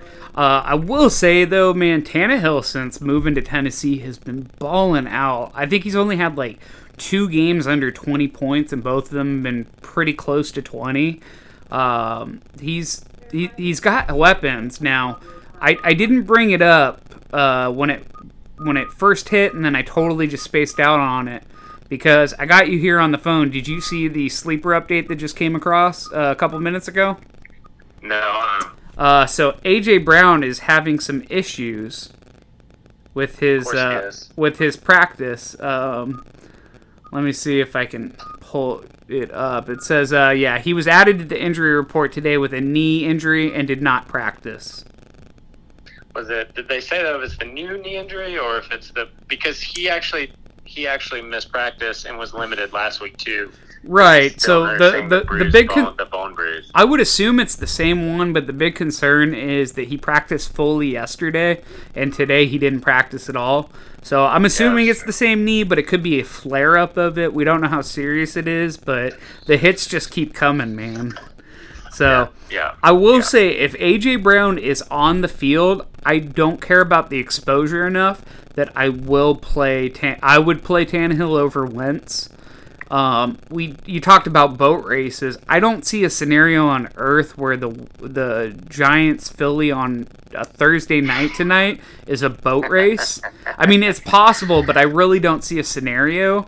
So, especially with Miles Sanders not playing for once. like who's he down to? He's got Fulgham and he's got Richard Rodgers. Richard Rodgers, exactly, because Goedert's not back yet. Ertz is out. He's getting Djax back, but man, you saw the last time when they missed uh, time together and they first came back, he was sailing crap and they, they just couldn't get on the same page right away. So I, I, I don't trust those learning curve or the, the getting back into the groove curves. So if it was me personally, uh, maybe even without AJ Brown, but for sure with AJ Brown, uh, I would play Tannehill even with the Derrick Henry uh, concerns.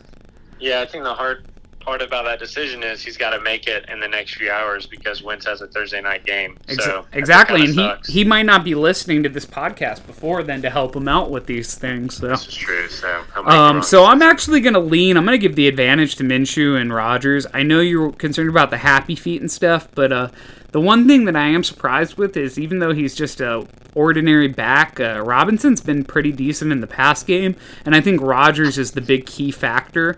Brady's the kind of guy that I think he's gonna disappoint because I think Ronald Jones is going to be more the focus this week because they don't want to get into a race. They have a better defense than Vegas, so I I just view it as that that's how they're going to treat it.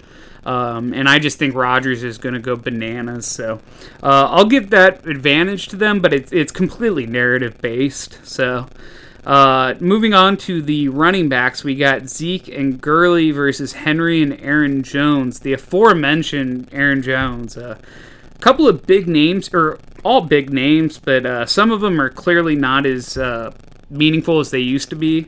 Uh, where, where are you leaning on this running back situation? I mean, I think I'm going to have to go Chris again. I think if Rodgers is successful, it's going to be because of Jones. I mean, you're you know you're out there, and Houston has two, three, maybe defensive players, but that are any good. But one of them is Bradley Roby, and he's been dominant this year. So and he's shadowing all number one receivers. So I think if if Adams gets taken out of the game, and we just saw what did Derrick Henry rush for, like 250 yards against uh, Houston. Uh, I give that So- as a caveat that uh, the last like 97 yards of that don't count because Houston had clearly just like I don't know, maybe they were just not paying attention in overtime. It was hilarious because I put out the whole thing that I needed overtime points from Deshaun Watson, and the next thing I know, Derrick Henry gets a carry and it's done. and the game's over. Yeah. Exactly. I, I, I was I was sitting there just looking at the little ticker on sleeper, and I was just dumbfounded. I was like, "Final, what?" And then I looked, and I'm like, "Geez, man." So, um, any concern on Zeke on the other side? That that Um, line is have to have- you have to have decimated. Yeah. So yeah, you- I mean Washington. There's one place that they're good, and that's their their freaking monster defensive line. And Chase Young's back, so I mean I think you know I'm not worried about the fumbles, but they're the Dallas Cowboys are down to their like third string center now or something, and no starters from last year are left because Zack Martin has a concussion and might not play. I, how are you not worried about Zeke? And then Gurley is just old busted. Agreed. I think I think right now the only so so here's the thing with Zeke is um, I do think something that helps his base a little bit as I think with Dalton he is going to get like six to eight catches. Uh, the question is his efficiency on it, and that's a de- that's not even a de- dependent of the play drop. It's uh, more a dependence of whether Washington overcommits to Dalton and lets Zeke get a little more room if he's going to actually put up some good receiving yards. But either way, I wouldn't be surprised if he ends up having more receiving yards than rushing yards, and that's not in like a he went bananas on the receiving end. It's not a good thing. But Yeah, no, I agree. I mean, I mean, and the bad part about it is it's not like they're Alvin Kamara hit him in stride receiving yards. They're just Leonard Fournette dump off receiving yards that he turns and runs two yards before he gets smacked because Dalton couldn't hit him in stride. Agreed. I, I would say it's probably also like a, a four a four improvised play to every one design play as far as a pass for him. So Right. and, and that's always never good. Now, I mean, sometimes you're wiggling loose, things happen, but generally your yards after catch are not great on improvised plays unless it's really uh, extended out of the pocket play, which is something I just don't see Dalton doing with that line right now. Yeah, I agree. So, um, and then Gurley, any any concern? Uh, he was pr- in limited fashion doing pretty well most weeks. And then the big coaching change, I know it's more defensive end than anything, but it supercharged the Falcons' offense, and he was really not needed, even in a game they controlled most of it. Yeah, but that has to worry, right? I mean, the Falcons were up like by 20 something points before halftime, and Gurley still didn't even break, you know, 100 yards. I mean, the dude got, I think he got like 20 carries or something. He did. It was his So- sec. It was his second most. His. Here's the funny thing. So I'm looking at his stats right now. The two games he got 20 or more carries, 20 and 21 carries, was against Minnesota and Dallas. Now there's two things with those teams. They both have pretty good run defenses and awful pass defenses this year.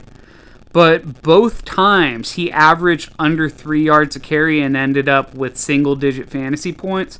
All his other games were double digits, and the most carries he had in any of those other games were 16. Yeah. So, Yeah, I mean, if yeah, that's hard to say. I mean, you would you would think. I mean, you would think that the over under is pretty big. You would think that this game is going to be high scoring. You would also expect that in order to keep up with Stafford and you know Babytron, that Matt Ryan's going to have to throw to Julio and Calvin Ridley. So does that? And Gurley hasn't been catching passes.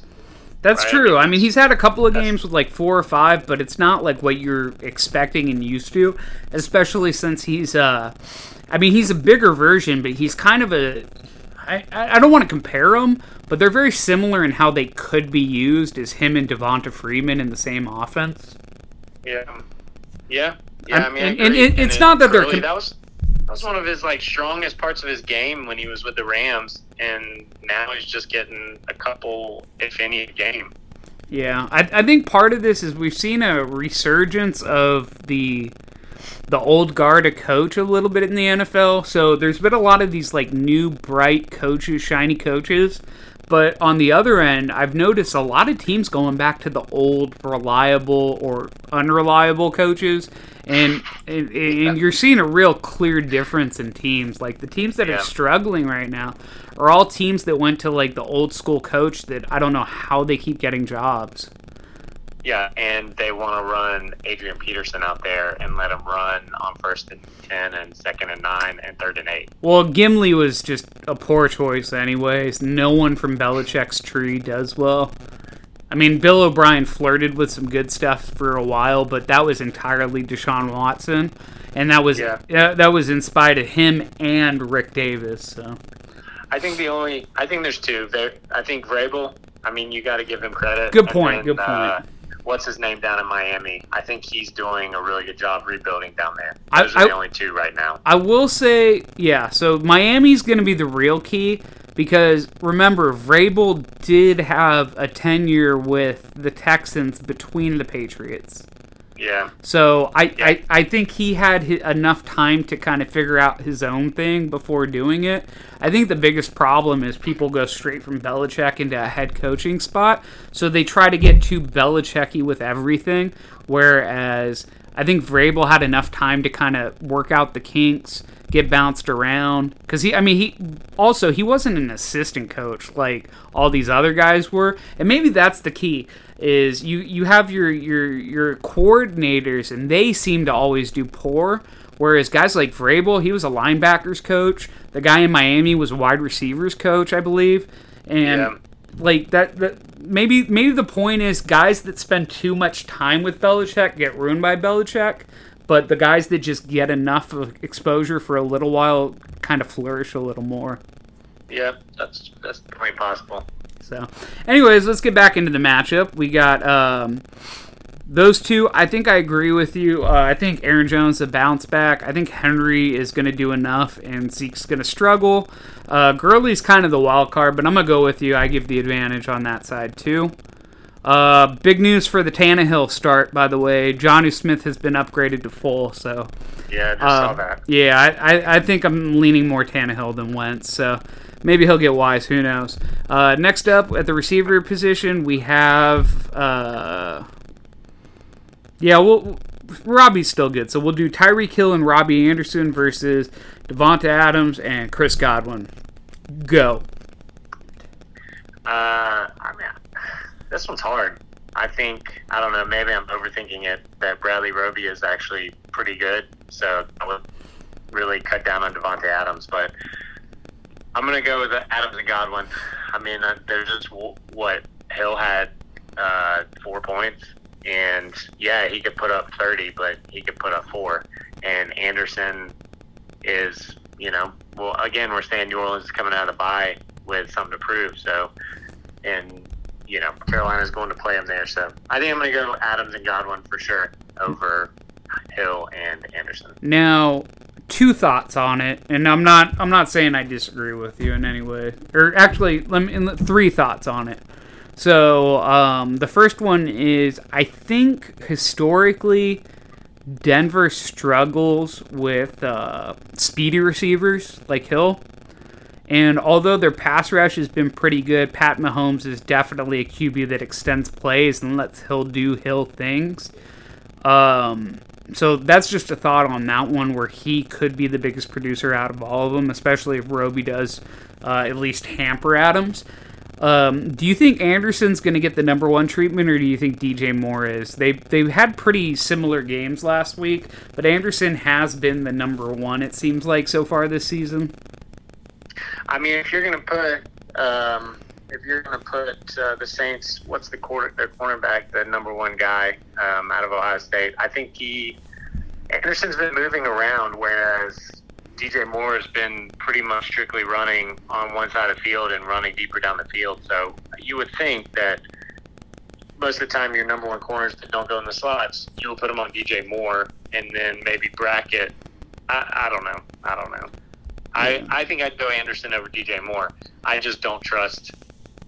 I don't trust Carolina. Right. So- Yeah. So, and there, I will say the one thing is if he does,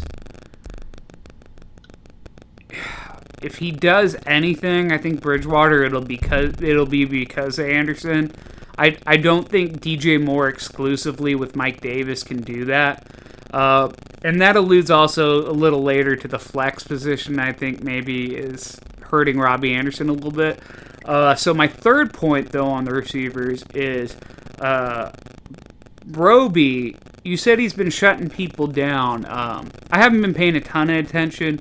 Uh, is is this more a he's been shutting good number ones down, or has it been more matchup based? Because AJ AJ Brown last week did fantastic. Well, yeah, I mean, Brown had before the touchdown catch in the corner, which it doesn't matter how good of a cornerback you are, you can't guard that. He only had 40 yards and a touch, and the touchdown was run after the catch. But outside of that, Devon, uh, Kirk, uh, what's his name for Kirk Cousins is the only. Um, Thielen is the only wide receiver that's put up a decent amount of yardage on him. He, but he shut down um, yeah, pretty much all the rest of the number ones, and they're not trash number ones. I mean, they're pretty good. Um, Okay. I don't know that they're they're as good as Davante Adams. I mean, but I mean, you got to play Adams because he's gonna at some point he'll get loose, or they'll move him around because who else are they gonna throw the ball to? Right. So, yeah, that was just my thought on it. Now, here's my other question on it. Roby, he was what, previously with Carolina? No, no. He was Or was he with the Eagles? Denver. Denver, okay. I think he was with Denver. I, I felt like there was a Roby in Carolina, and he was he was a he was like the number two or three guy in Denver when he was there, correct?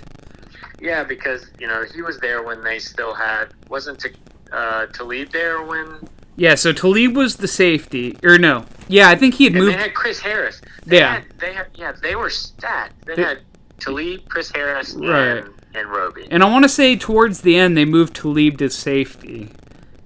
But um, it- it- as far as I remember, okay, so I was I was thinking of someone else then.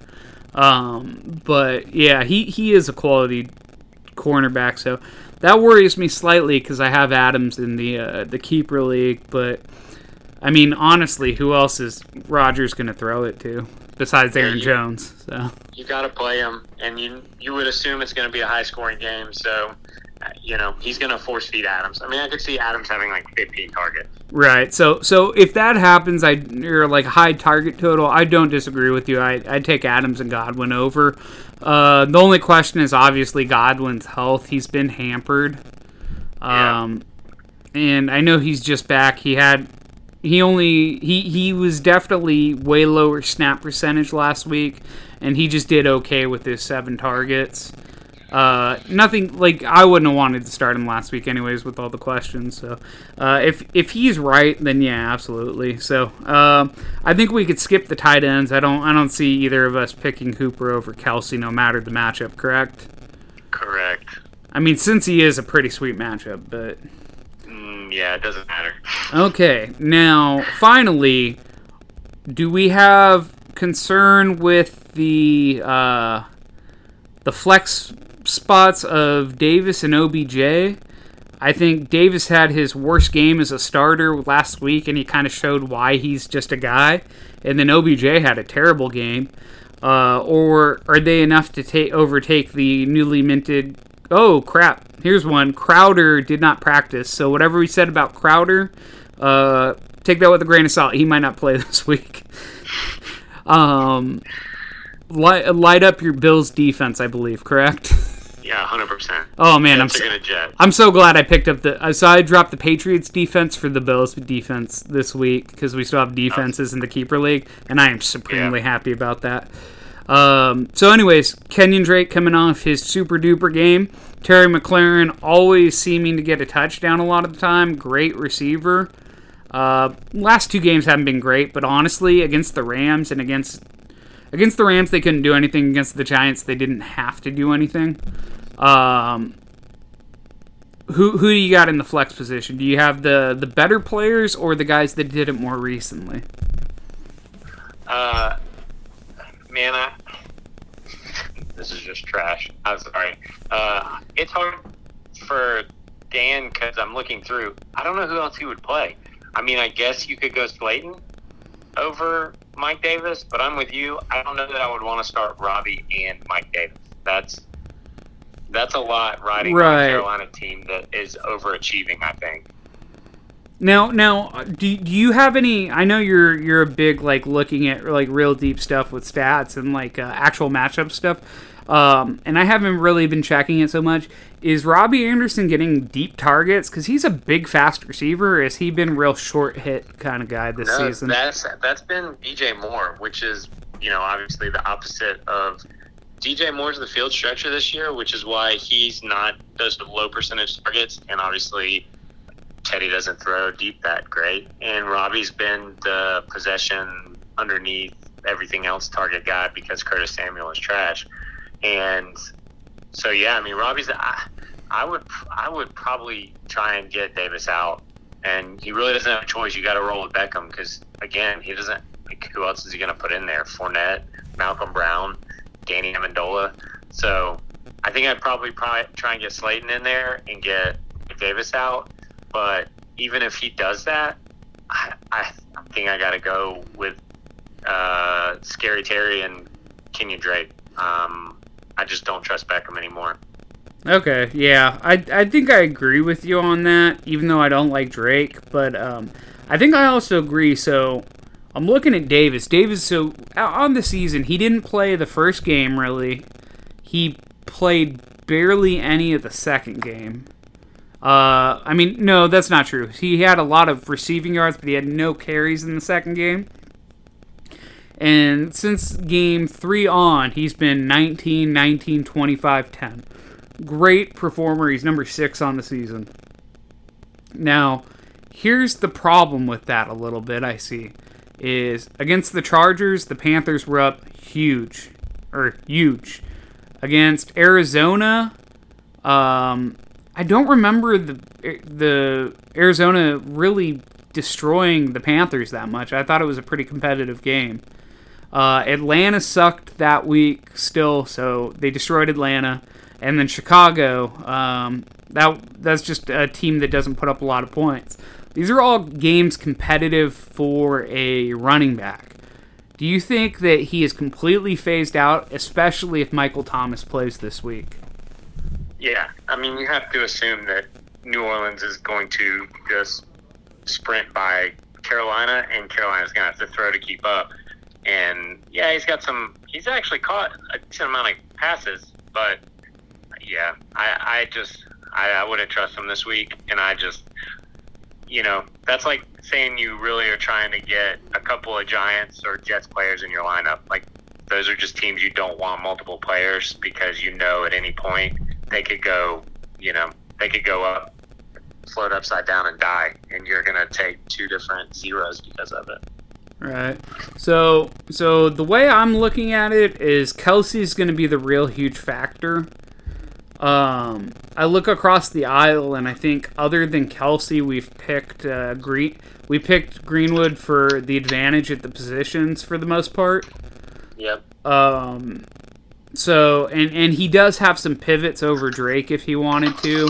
Uh, I know it's not very attractive, but I think that James White's going to have to be involved with a bunch of catches because they proved that they can't they can't be a traditional passing team. So I think it's a lot of running back dump offs. Um, there is the I mean, honestly, that and then if Michael Thomas doesn't go, Emmanuel Sanders becomes uh, interesting again.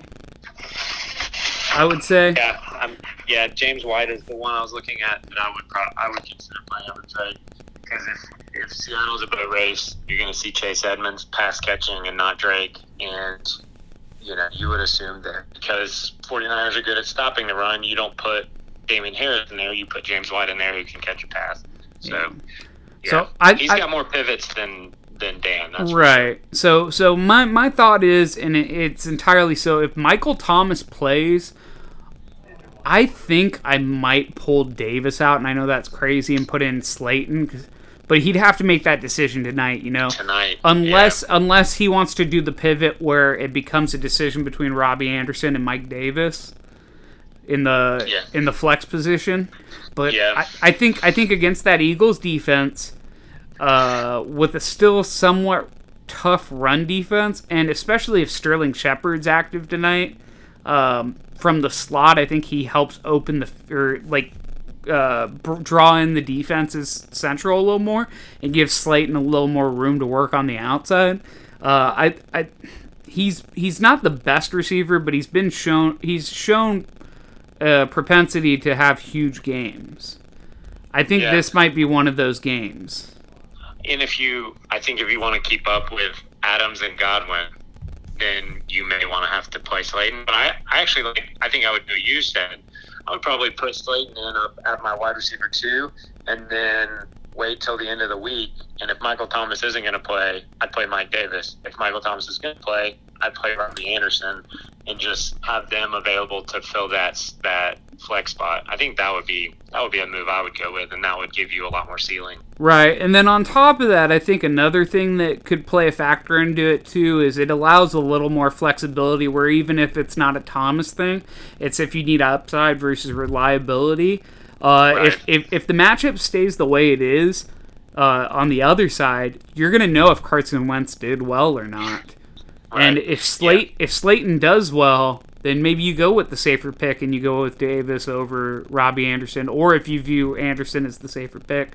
Um, I mean, it, it it's a thought. I know I know it's really nitpicky and it's really hard to maybe bench the number six running back on the le- on the year, but like it, it's the same effect as I I was talking about with um, there was another running back that I just I don't understand how they're doing so well.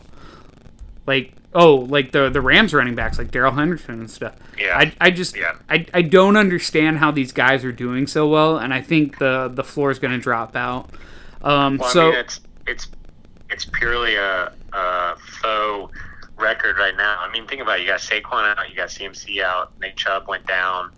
You know, you got all these. This will be Miles Sanders' second game that he's missed. So you're you're missing like a ton of top twelve running backs, and so. You know, James Robinson is a top 12 running back. And Drake is because he had one good game. So, Right. So, all right. So, who are you picking for the win on this? I I know we kind of disagreed on the quarterbacks a little bit, and it also depends if Tannehill goes in or not. But um, most of the advantages have been on uh, Johnson for some TDs, although the biggest advantage is obviously at the tight end, which could shift the game entirely. Um, who do you got to win?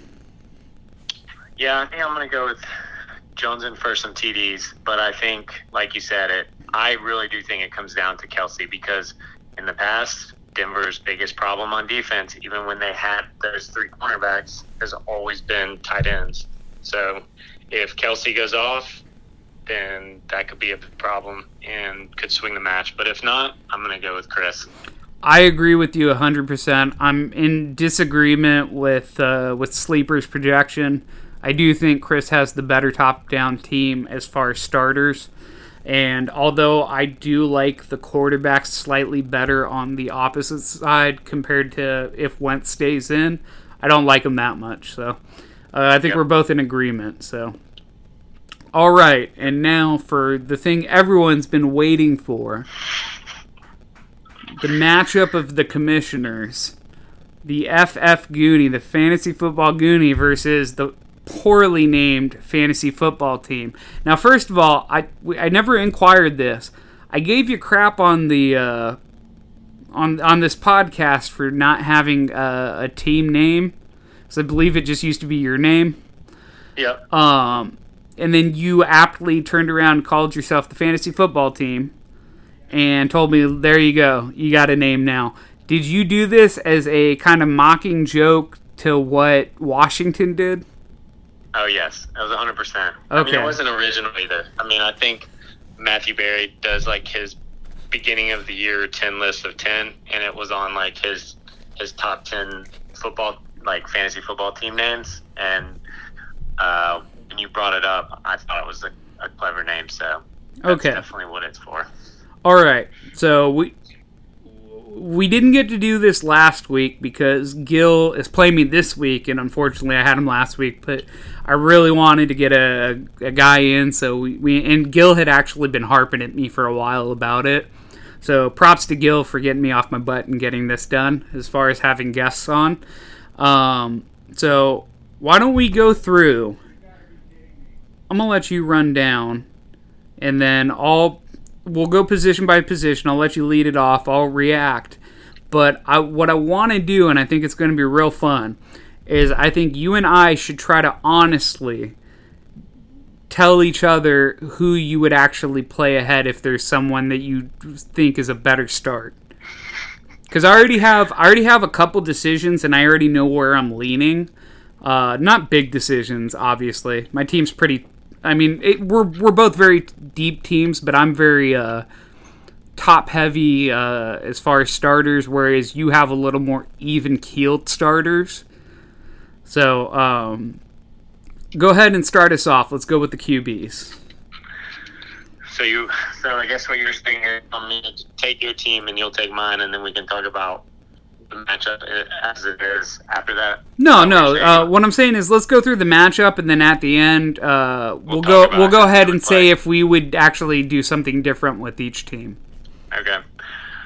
Uh, well, personally, if I had to choose, I would choose your two QBs over mine because I don't trust Matt Ryan at all, and Matt Stafford is good, but because of his stupid coach, if they can run the ball 50 times a game, they will. And so Stafford could end up like last week, where his team scores a ton of points, but he only has 12 fantasy points. So thanks a lot, You suck. So I would take your QBs for sure. Uh, I am in just a bad place because I was stacked at running back with lots of depth, and now I have to play David Opportunity and Joe Mixon, who isn't practicing. So I would clearly take Kamara and Connor uh, because Mixon might not even play. Now Uh, let's let's pause there for a second. So, um, so people that don't know from our our chat on GroupMe, but I was the most notoriously vocal person about just getting destroyed by injuries, and for for true reason. Early on in the season, I was by far the worst hit. I know Chris lost CMC, but I was just devastated, like top to bottom. I think I lost something like by week two. I already had like six receivers out, and like people were just dropping like flies. Um, but you made a point to kind of call me out because later on I started getting a little healthier and it wasn't as bad, and you started really racking up the injuries. So um, we're, we're both very devastated teams, but you're definitely the one hurting the most right now, with the exception of I think we can clearly agree that. I don't think this game would even be a contest if I still had Dak playing. Yeah, I mean, who who's uh, who are they playing this week? Oh, they're Uh, playing Washington. Yeah. Yeah, yeah. Well, mainly because also Cooper would be a lot better than he is now with Andy Dalton. So, Exactly. So, anyways, uh, so I agree with you um, on that. I have the better quarterbacks. I don't know if I agree with you that I'm going to outperform you at quarterback. Part of the reason is I think Green Bay, for all its issues, isn't the worst team on earth at pass defense. Uh, I think entirely the only reason they've been struggling a little bit is the the ability to get pressure. And one thing the Texans is are not known for is a strong O line. And then the other thing is with all these tiny small receivers, they're not really known for short quick hit plays as much. They need larger chunk plays. So I think there is a scenario on earth where Green Bay gets enough pressure and Deshaun disappoints. Um, Maybe. and, I- and and honestly, you're starting two guys that are facing each other off, both with terrible defenses. Aside from one strong cornerback, there there's a scenario where that turns into a race that just completely helps you out. Yeah, or there's a scenario where they both suck and they score like 10 points between them because they bring each other down. Right, and and honestly, they both have a run game that could potentially nullify them a little bit too. Right. Yeah. I mean, that's if they're both coaches get their way, they're going to run the ball. Okay, so the moving to the running backs, you were talking about Mixon. Do you think he plays or do you think he's out? I mean, I would, I would. So obviously, I know what I hope. I think he plays. I mean, he hurt his foot and came back in last week. So He hasn't been think- practicing this week at all, though. Yeah, but I mean, what's he been in the league like four years? Does he have to practice every day to play? No. especially at this this point in the season. So I, th- I think he plays. I think that they're just gonna manage him, and he. I mean, I think if I don't know, we would have heard something as far as an MRI or whatever if he wasn't gonna. But that's also could just me being wishful thinking. So Now, here's your conundrum. Uh, not not looking at anything else. You only have two people to pivot to. I know that's why it sucks. And part of the problem is one of the people you have to pivot to is playing tonight. Uh, yeah, he's not the pivot. I'm not playing Boston Scott. Okay, you're not. So you're you're Nope. you're completely out on Boston Scott, even though he's got a good matchup against the Giants. Yep. Okay, Yeah, yeah. you're you're I'm willing not- to roll the dice to get uh to get Mixon in there. Who I will say, last week doesn't quite count because he did really well with really limited work. But aside from one huge game, he's been quite a disappointment. Yeah, I'll agree. I think he has been, and he has been getting all the work. He's just not getting uh, any production out of all that work. So I think last week though would have been a bigger game had he not had to leave and give old mustache Gio some run and let him get a touchdown. And it's kind of very pissing me off a lot. Right. So so here here's the deal. So if you don't have Mixon, since you won't play Boston Scott, your only pivot is to go to Darrell Henderson. Yep. Now, knowing Mixon's hampered and knowing what they've been doing on offense because that line has been awful, is it much of a drop off to go to Darrell Henderson from Mixon in his current state? Well, I wouldn't. I mean, I wouldn't mind if it was actually Darrell Henderson, but I tried to play him once already this season, and in that game, McVay's brilliance decided to give him like five touches, and Malcolm Brown got like twenty touches. So Well, in all fairness, that was week one, and he did get hurt. no, no, no, that was no Darrell Henderson. I, I'm talking about Darrell Henderson. I played him like two weeks ago after he had a good game. Then Malcolm Brown was big Oh, you're okay. So it wasn't okay. You threw me off with the five touches. It was, it was eight touches and one target. But yeah, it was definitely a bad game, and that was against Yeah. the Giants, no less. that was really confusing. Yeah, I mean that's that's what I worry about with Henderson is McVay wants to be Shanahan all of a sudden, and he wants to play 15 running backs, and you don't know which one. Okay, so we'll move on then. Either way, we both agree I have the advantage at running back. At the receiver position, as of right now, Keenan Allen is playing. As of right now, Michael Thomas is playing, although he did show up on the injury report for a, a hamstring today, which could also get in the way of him playing. So let's Right. start with assuming that he's playing. Michael Thomas and Amari Cooper versus, in all honesty, let's call it what it is. Uh, it's probably more Allen Robinson and Tyler Lockett as your number one and two. Maybe AJ Uh, Brown. Uh, you would call. I would. I mean, I would probably actually say that Allen and Lockett are my one and two because Robinson has a bad quarterback and he has that volume. Really? So you think Allen's better than AJ Brown this week? Uh, Okay. Yeah, I mean, who's Jacksonville got that's going to stop him, right? I mean, unless unless the old ball coach in uh, um, in Los Angeles, who's an ex running back and a defensive minded coach, decides to run uh, Josh Kelley and Justin Jackson until they puke their guts out. I mean, Keenan Allen should have a good game. Okay, fair enough. So so we got Keenan Allen, we got Tyler Lockett, Michael Thomas, and Amari Cooper. Who's winning that matchup? Now keep in mind, Lockett and Allen have much favorable matchups with Jacksonville and Arizona, especially since Lockett is probably not going to get the number one treatment. It'll be Metcalf. Uh, yeah, I mean, I think this is the first place where, and maybe the only place we'll see, but where I have an advantage. I mean, I would agree with you. I think, uh, you know, Thomas is hampered. Is he going to play? Even if he does, is he 100%? And unfortunately, no matter how good Amari Cooper is, his quarterback is, as we all saw in that primetime game, going to bring that whole team down.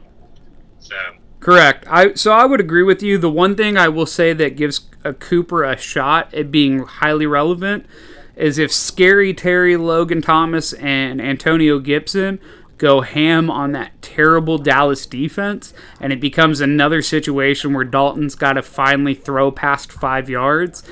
Because he, he, he showed that once he finally took the training wheels off in a no win situation, then he finally hit made uh, Cooper and Lamb relevant, and honestly, he made Gallup relevant, and he kept going to him even though Lamb dropped everything.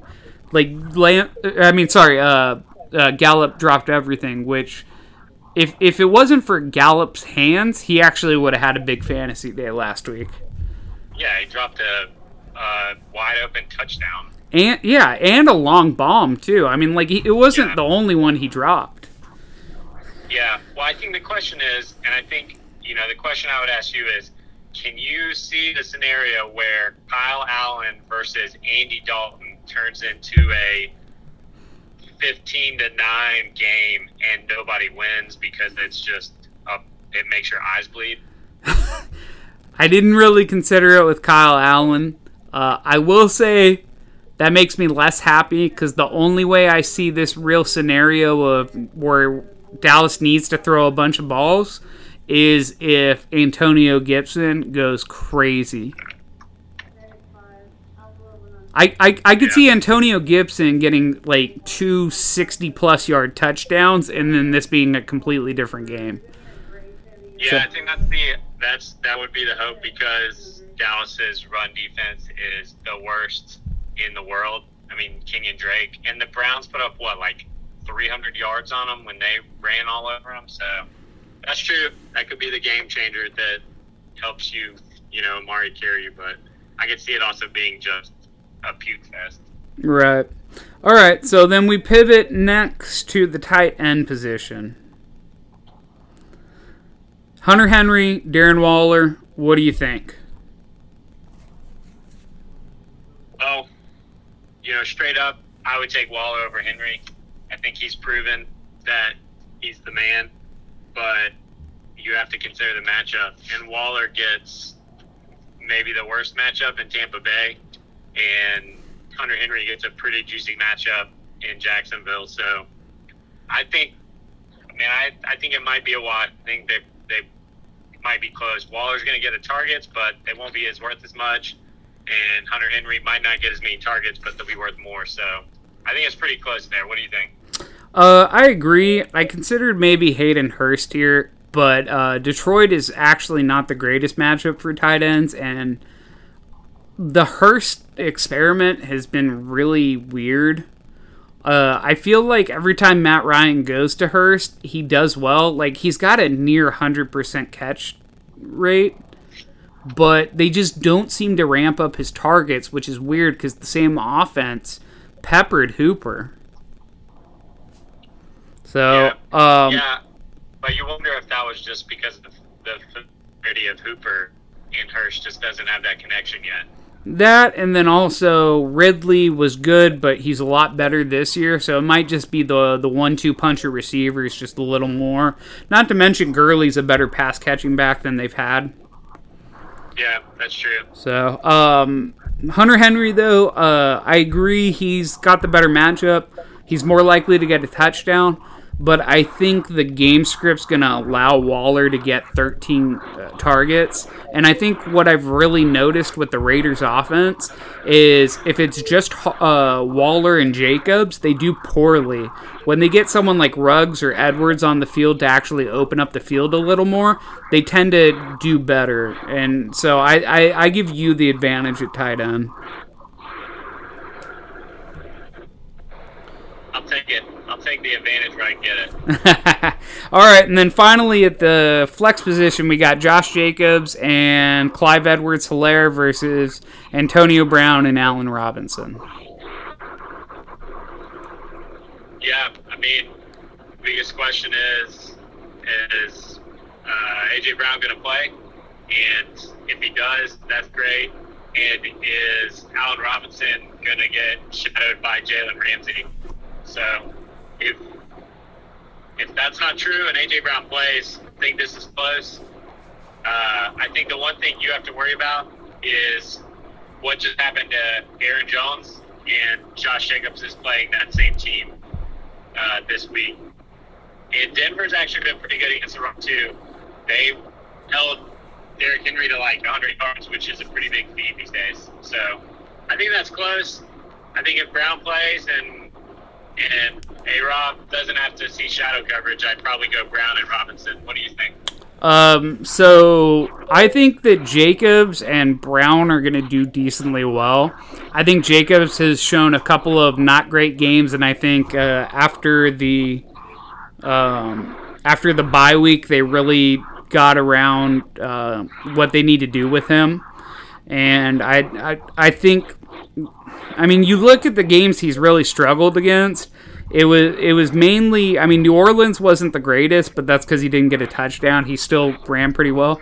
But the ones he struggled against were New England and Buffalo, and they were both really wonky games as far as score for them, where he was under 20 carries, uh, 15 and 16. So I, I think the key is whether he gets the carries or not. And I think, like I alluded to before, I think both these teams are looking to slow it down a little bit and play more defense. So I honestly think that Jacobs is going to have a good game. I am worried about the Clyde Edwards Helaire thing, especially if they put uh, Bell in this week. And it's not that I think Bell's taking over, it's just the. The concern is if Bell does really well at the goal line, which we all kind of expect him to do, how far does that usage expand, you know? Like, I expect him to get usage within like 10 yards, maybe 15, but does that turn into 20 to 25 yards? Is he more effective? And although I see in the future Edwards Helaire is still being useful this year because of his volume, I'm more worried about anything from 20 yards and getting sucked away. Yeah, I mean, I think that long term, CEH is the man there, and he'll learn from. I mean, this has the. It may be a short term loss, but it's a long term gain because you're getting a pro to come in and teach them how to play the game. Agreed. Really good at it. Agreed. So Yeah. so it's it's a long term gain, but the two areas where CEH is they don't ask him to pass block. If he's in on a passing down, he's running a route, and if they need somebody to pass block, they bring in Darrel Williams, and he is you know yet to score on a goal line rush because he's a small kid and he just hasn't figured it out yet. So those are the two like those are the two like places where running backs really rack up points, and yeah, I mean if I had CEH, I would be legitimately concerned that the two biggest like point getters are about to go to Le'Veon Bell and not CEH. Right. Now now the one thing that I will say is he hasn't really been getting those points anyways.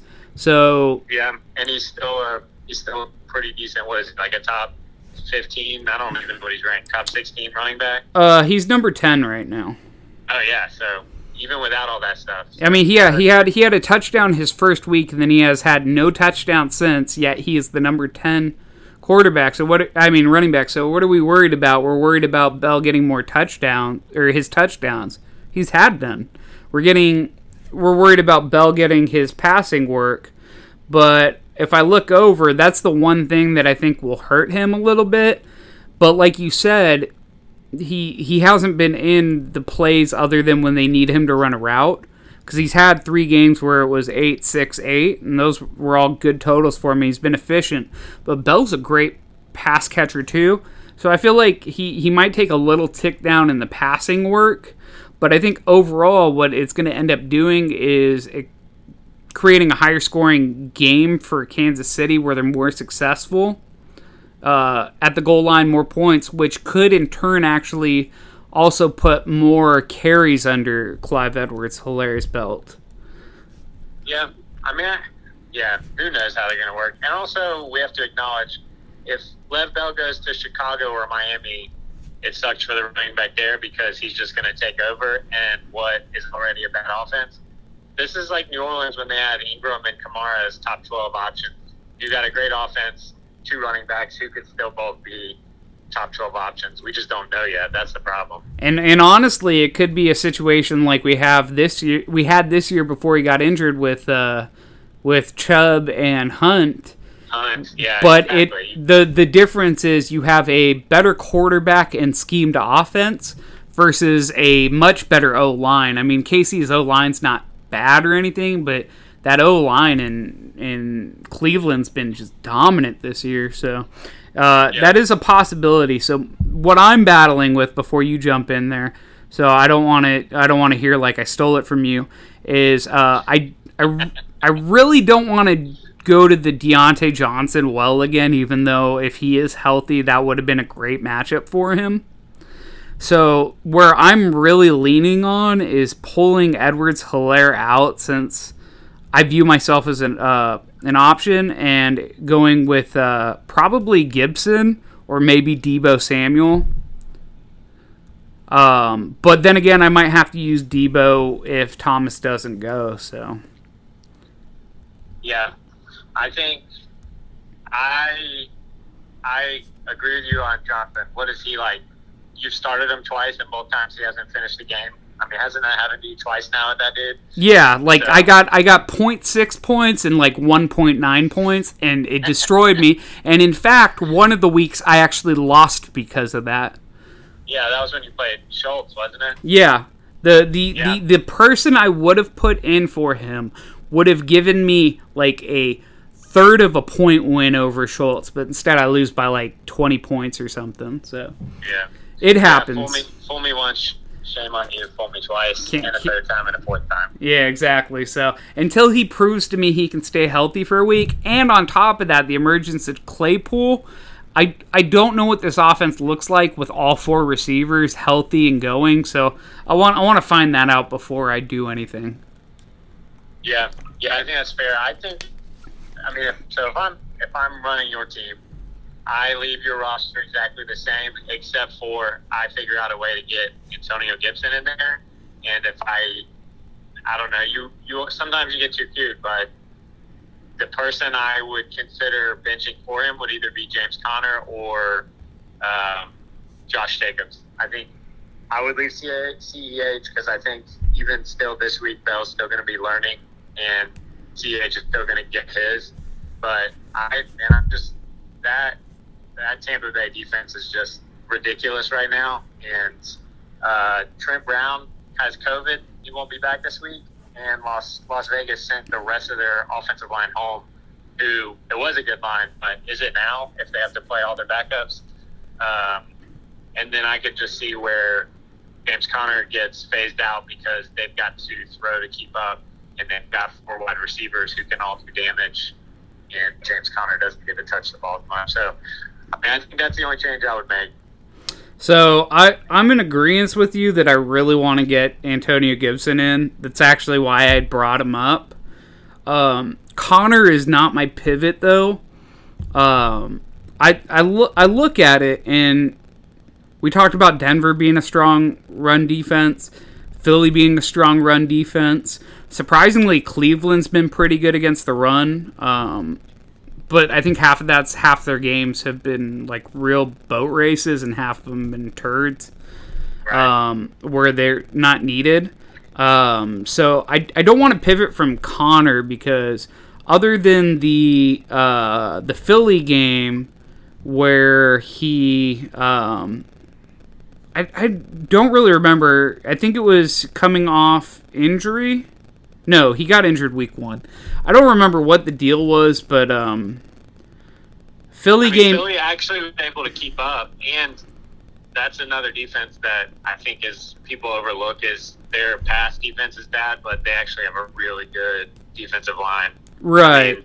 They So shut down the Ravens running game. So I mean, he only had 44 yards that game. He did get a touchdown, which salvaged the week, and he had three catches, but nothing real efficient. the The big thing is, yeah, he's only had one game in Houston where he had five uh, targets and was efficient in the pass game. But I mean, unless they're going to get McFarland involved, I still think he's the main passing down guy uh, at running back. So uh, unless he goes with an empty backfield, I think he's useful.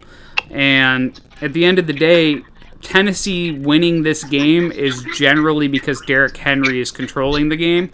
So I, I unless they get up early, I, I don't see him getting phased out as much because what I'm looking at is a guy that other than that one bad game and obviously the game he got injured immediately, so that doesn't count. He's had 16 his other 3 games he's had 16 carries, 18 carries and 20 carries. Not massive workloads, but all 3 of them he broke 100 yards. Every game he's been healthy for the whole game he's gotten a touchdown and other than the one bad game against Philly, he's averaged 6.6, 6.1, 5.1. Like I mean the dude is killing it on the ground. He's he's making me feel good about the three opportunities I passed up trading him away this year already. Um, so for yeah, me, I'm, yeah, I mean, I agree with you. That's definitely so so for me, the big the big one is the Josh Jacobs and Clyde Edwards Helaire. I honestly am struggling with putting in Gibson for one of those two. It's just very hard to bench two top ten running backs, you know.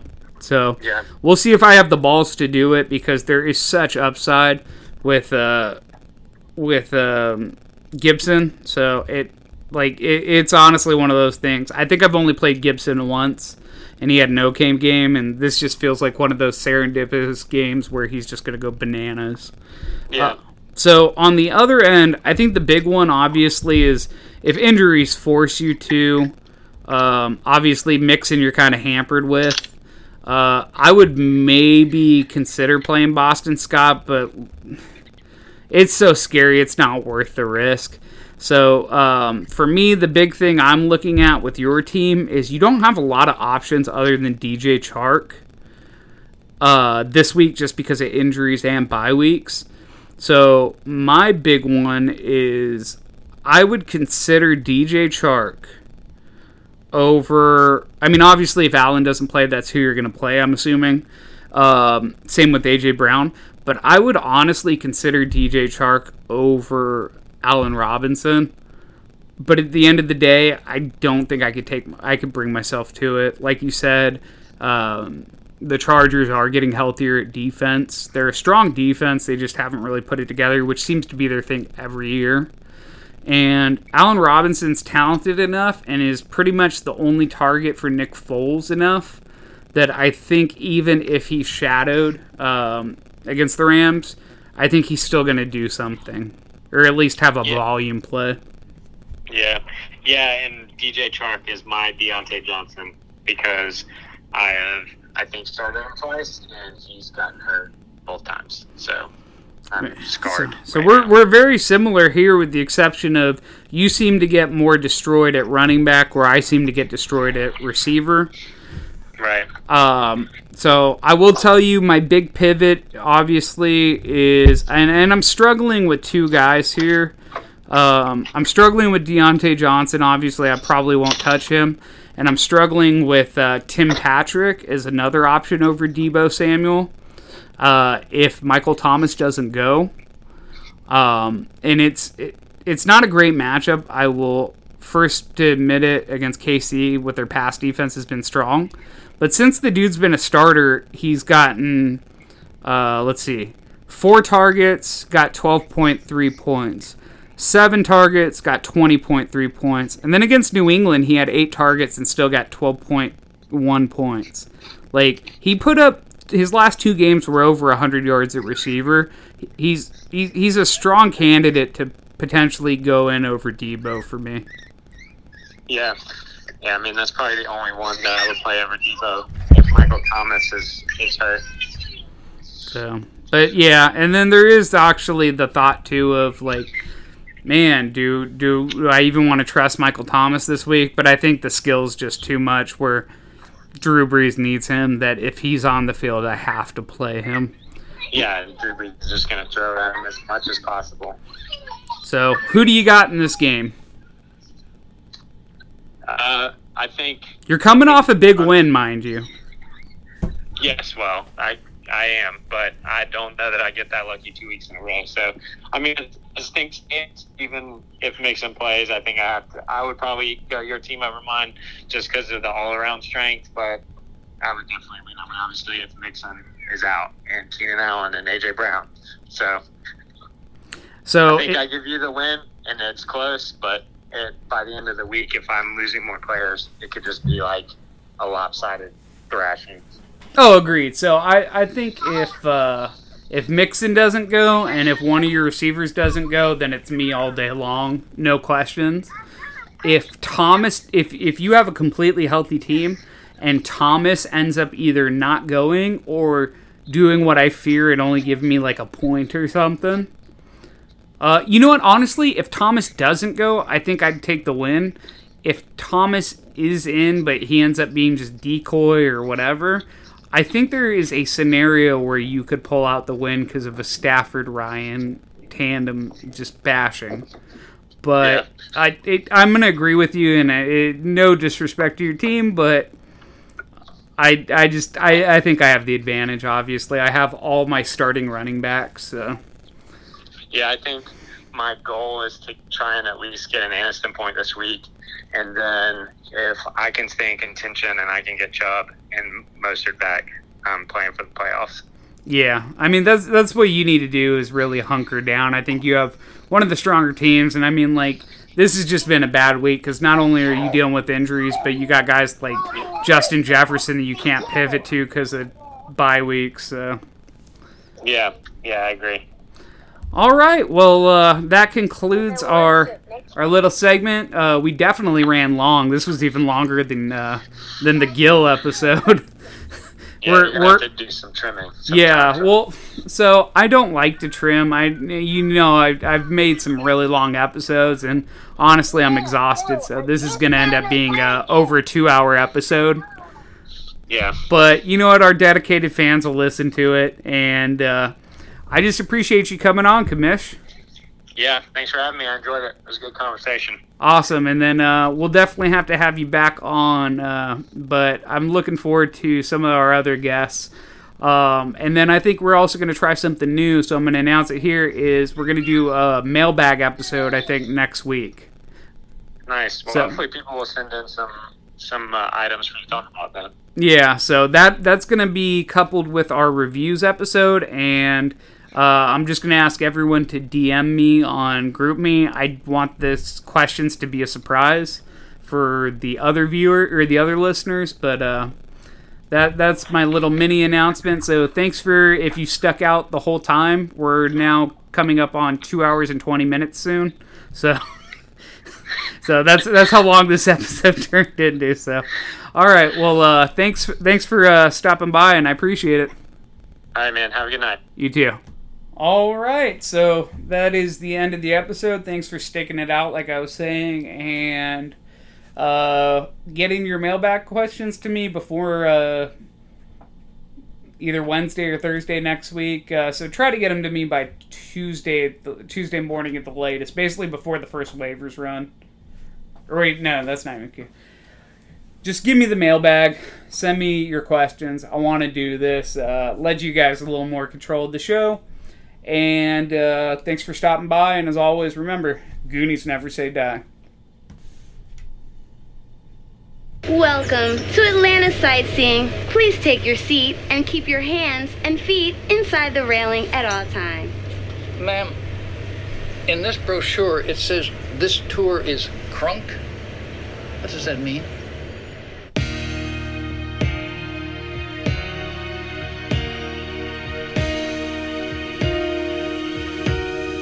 Yeah. Welcome to Atlanta. Hammers and bows, back to the mackin' and the clothes. Adolescents packing a, a knock on the door. Who is it? I would happen to know the one with the flow. Who did it? It was me, I suppose. JD in the rolls and looters in the cut supreme. Skating down old Nat, tucked and lean. I, his spleen. As a matter of fact, I your team. No blood on the sneaks, gotta keep it so my kicks is clean. I get the cream. Cops see me flick my beams. I'm allergic to doc prescribed antihistamines. Oink, oink, pig, pig, do away with the pork. Only silverware needs a steak knife and a fork. Did you forget your manners? I'm Bruce with banners. Ludacris, Johnny Rockets when I the cannon. The woolly mammoth, saber tooth. Bite your tongue. I won't stop until I'm rich as them whites will come. I pull up in a black lotus. Your plaques are bogus. So I stripped them off the wall. Waiting for my cue to corner pocket eight ball. You racking them up. I'm big paper like pancakes stacking them up. In fact, I'm slapping them up. Cadillac is a truck. I can't lose with 22s. That's what's up. Running in the back, the better than, the aqueduct. Chilling in the wood. Yo, yo, yo, yo,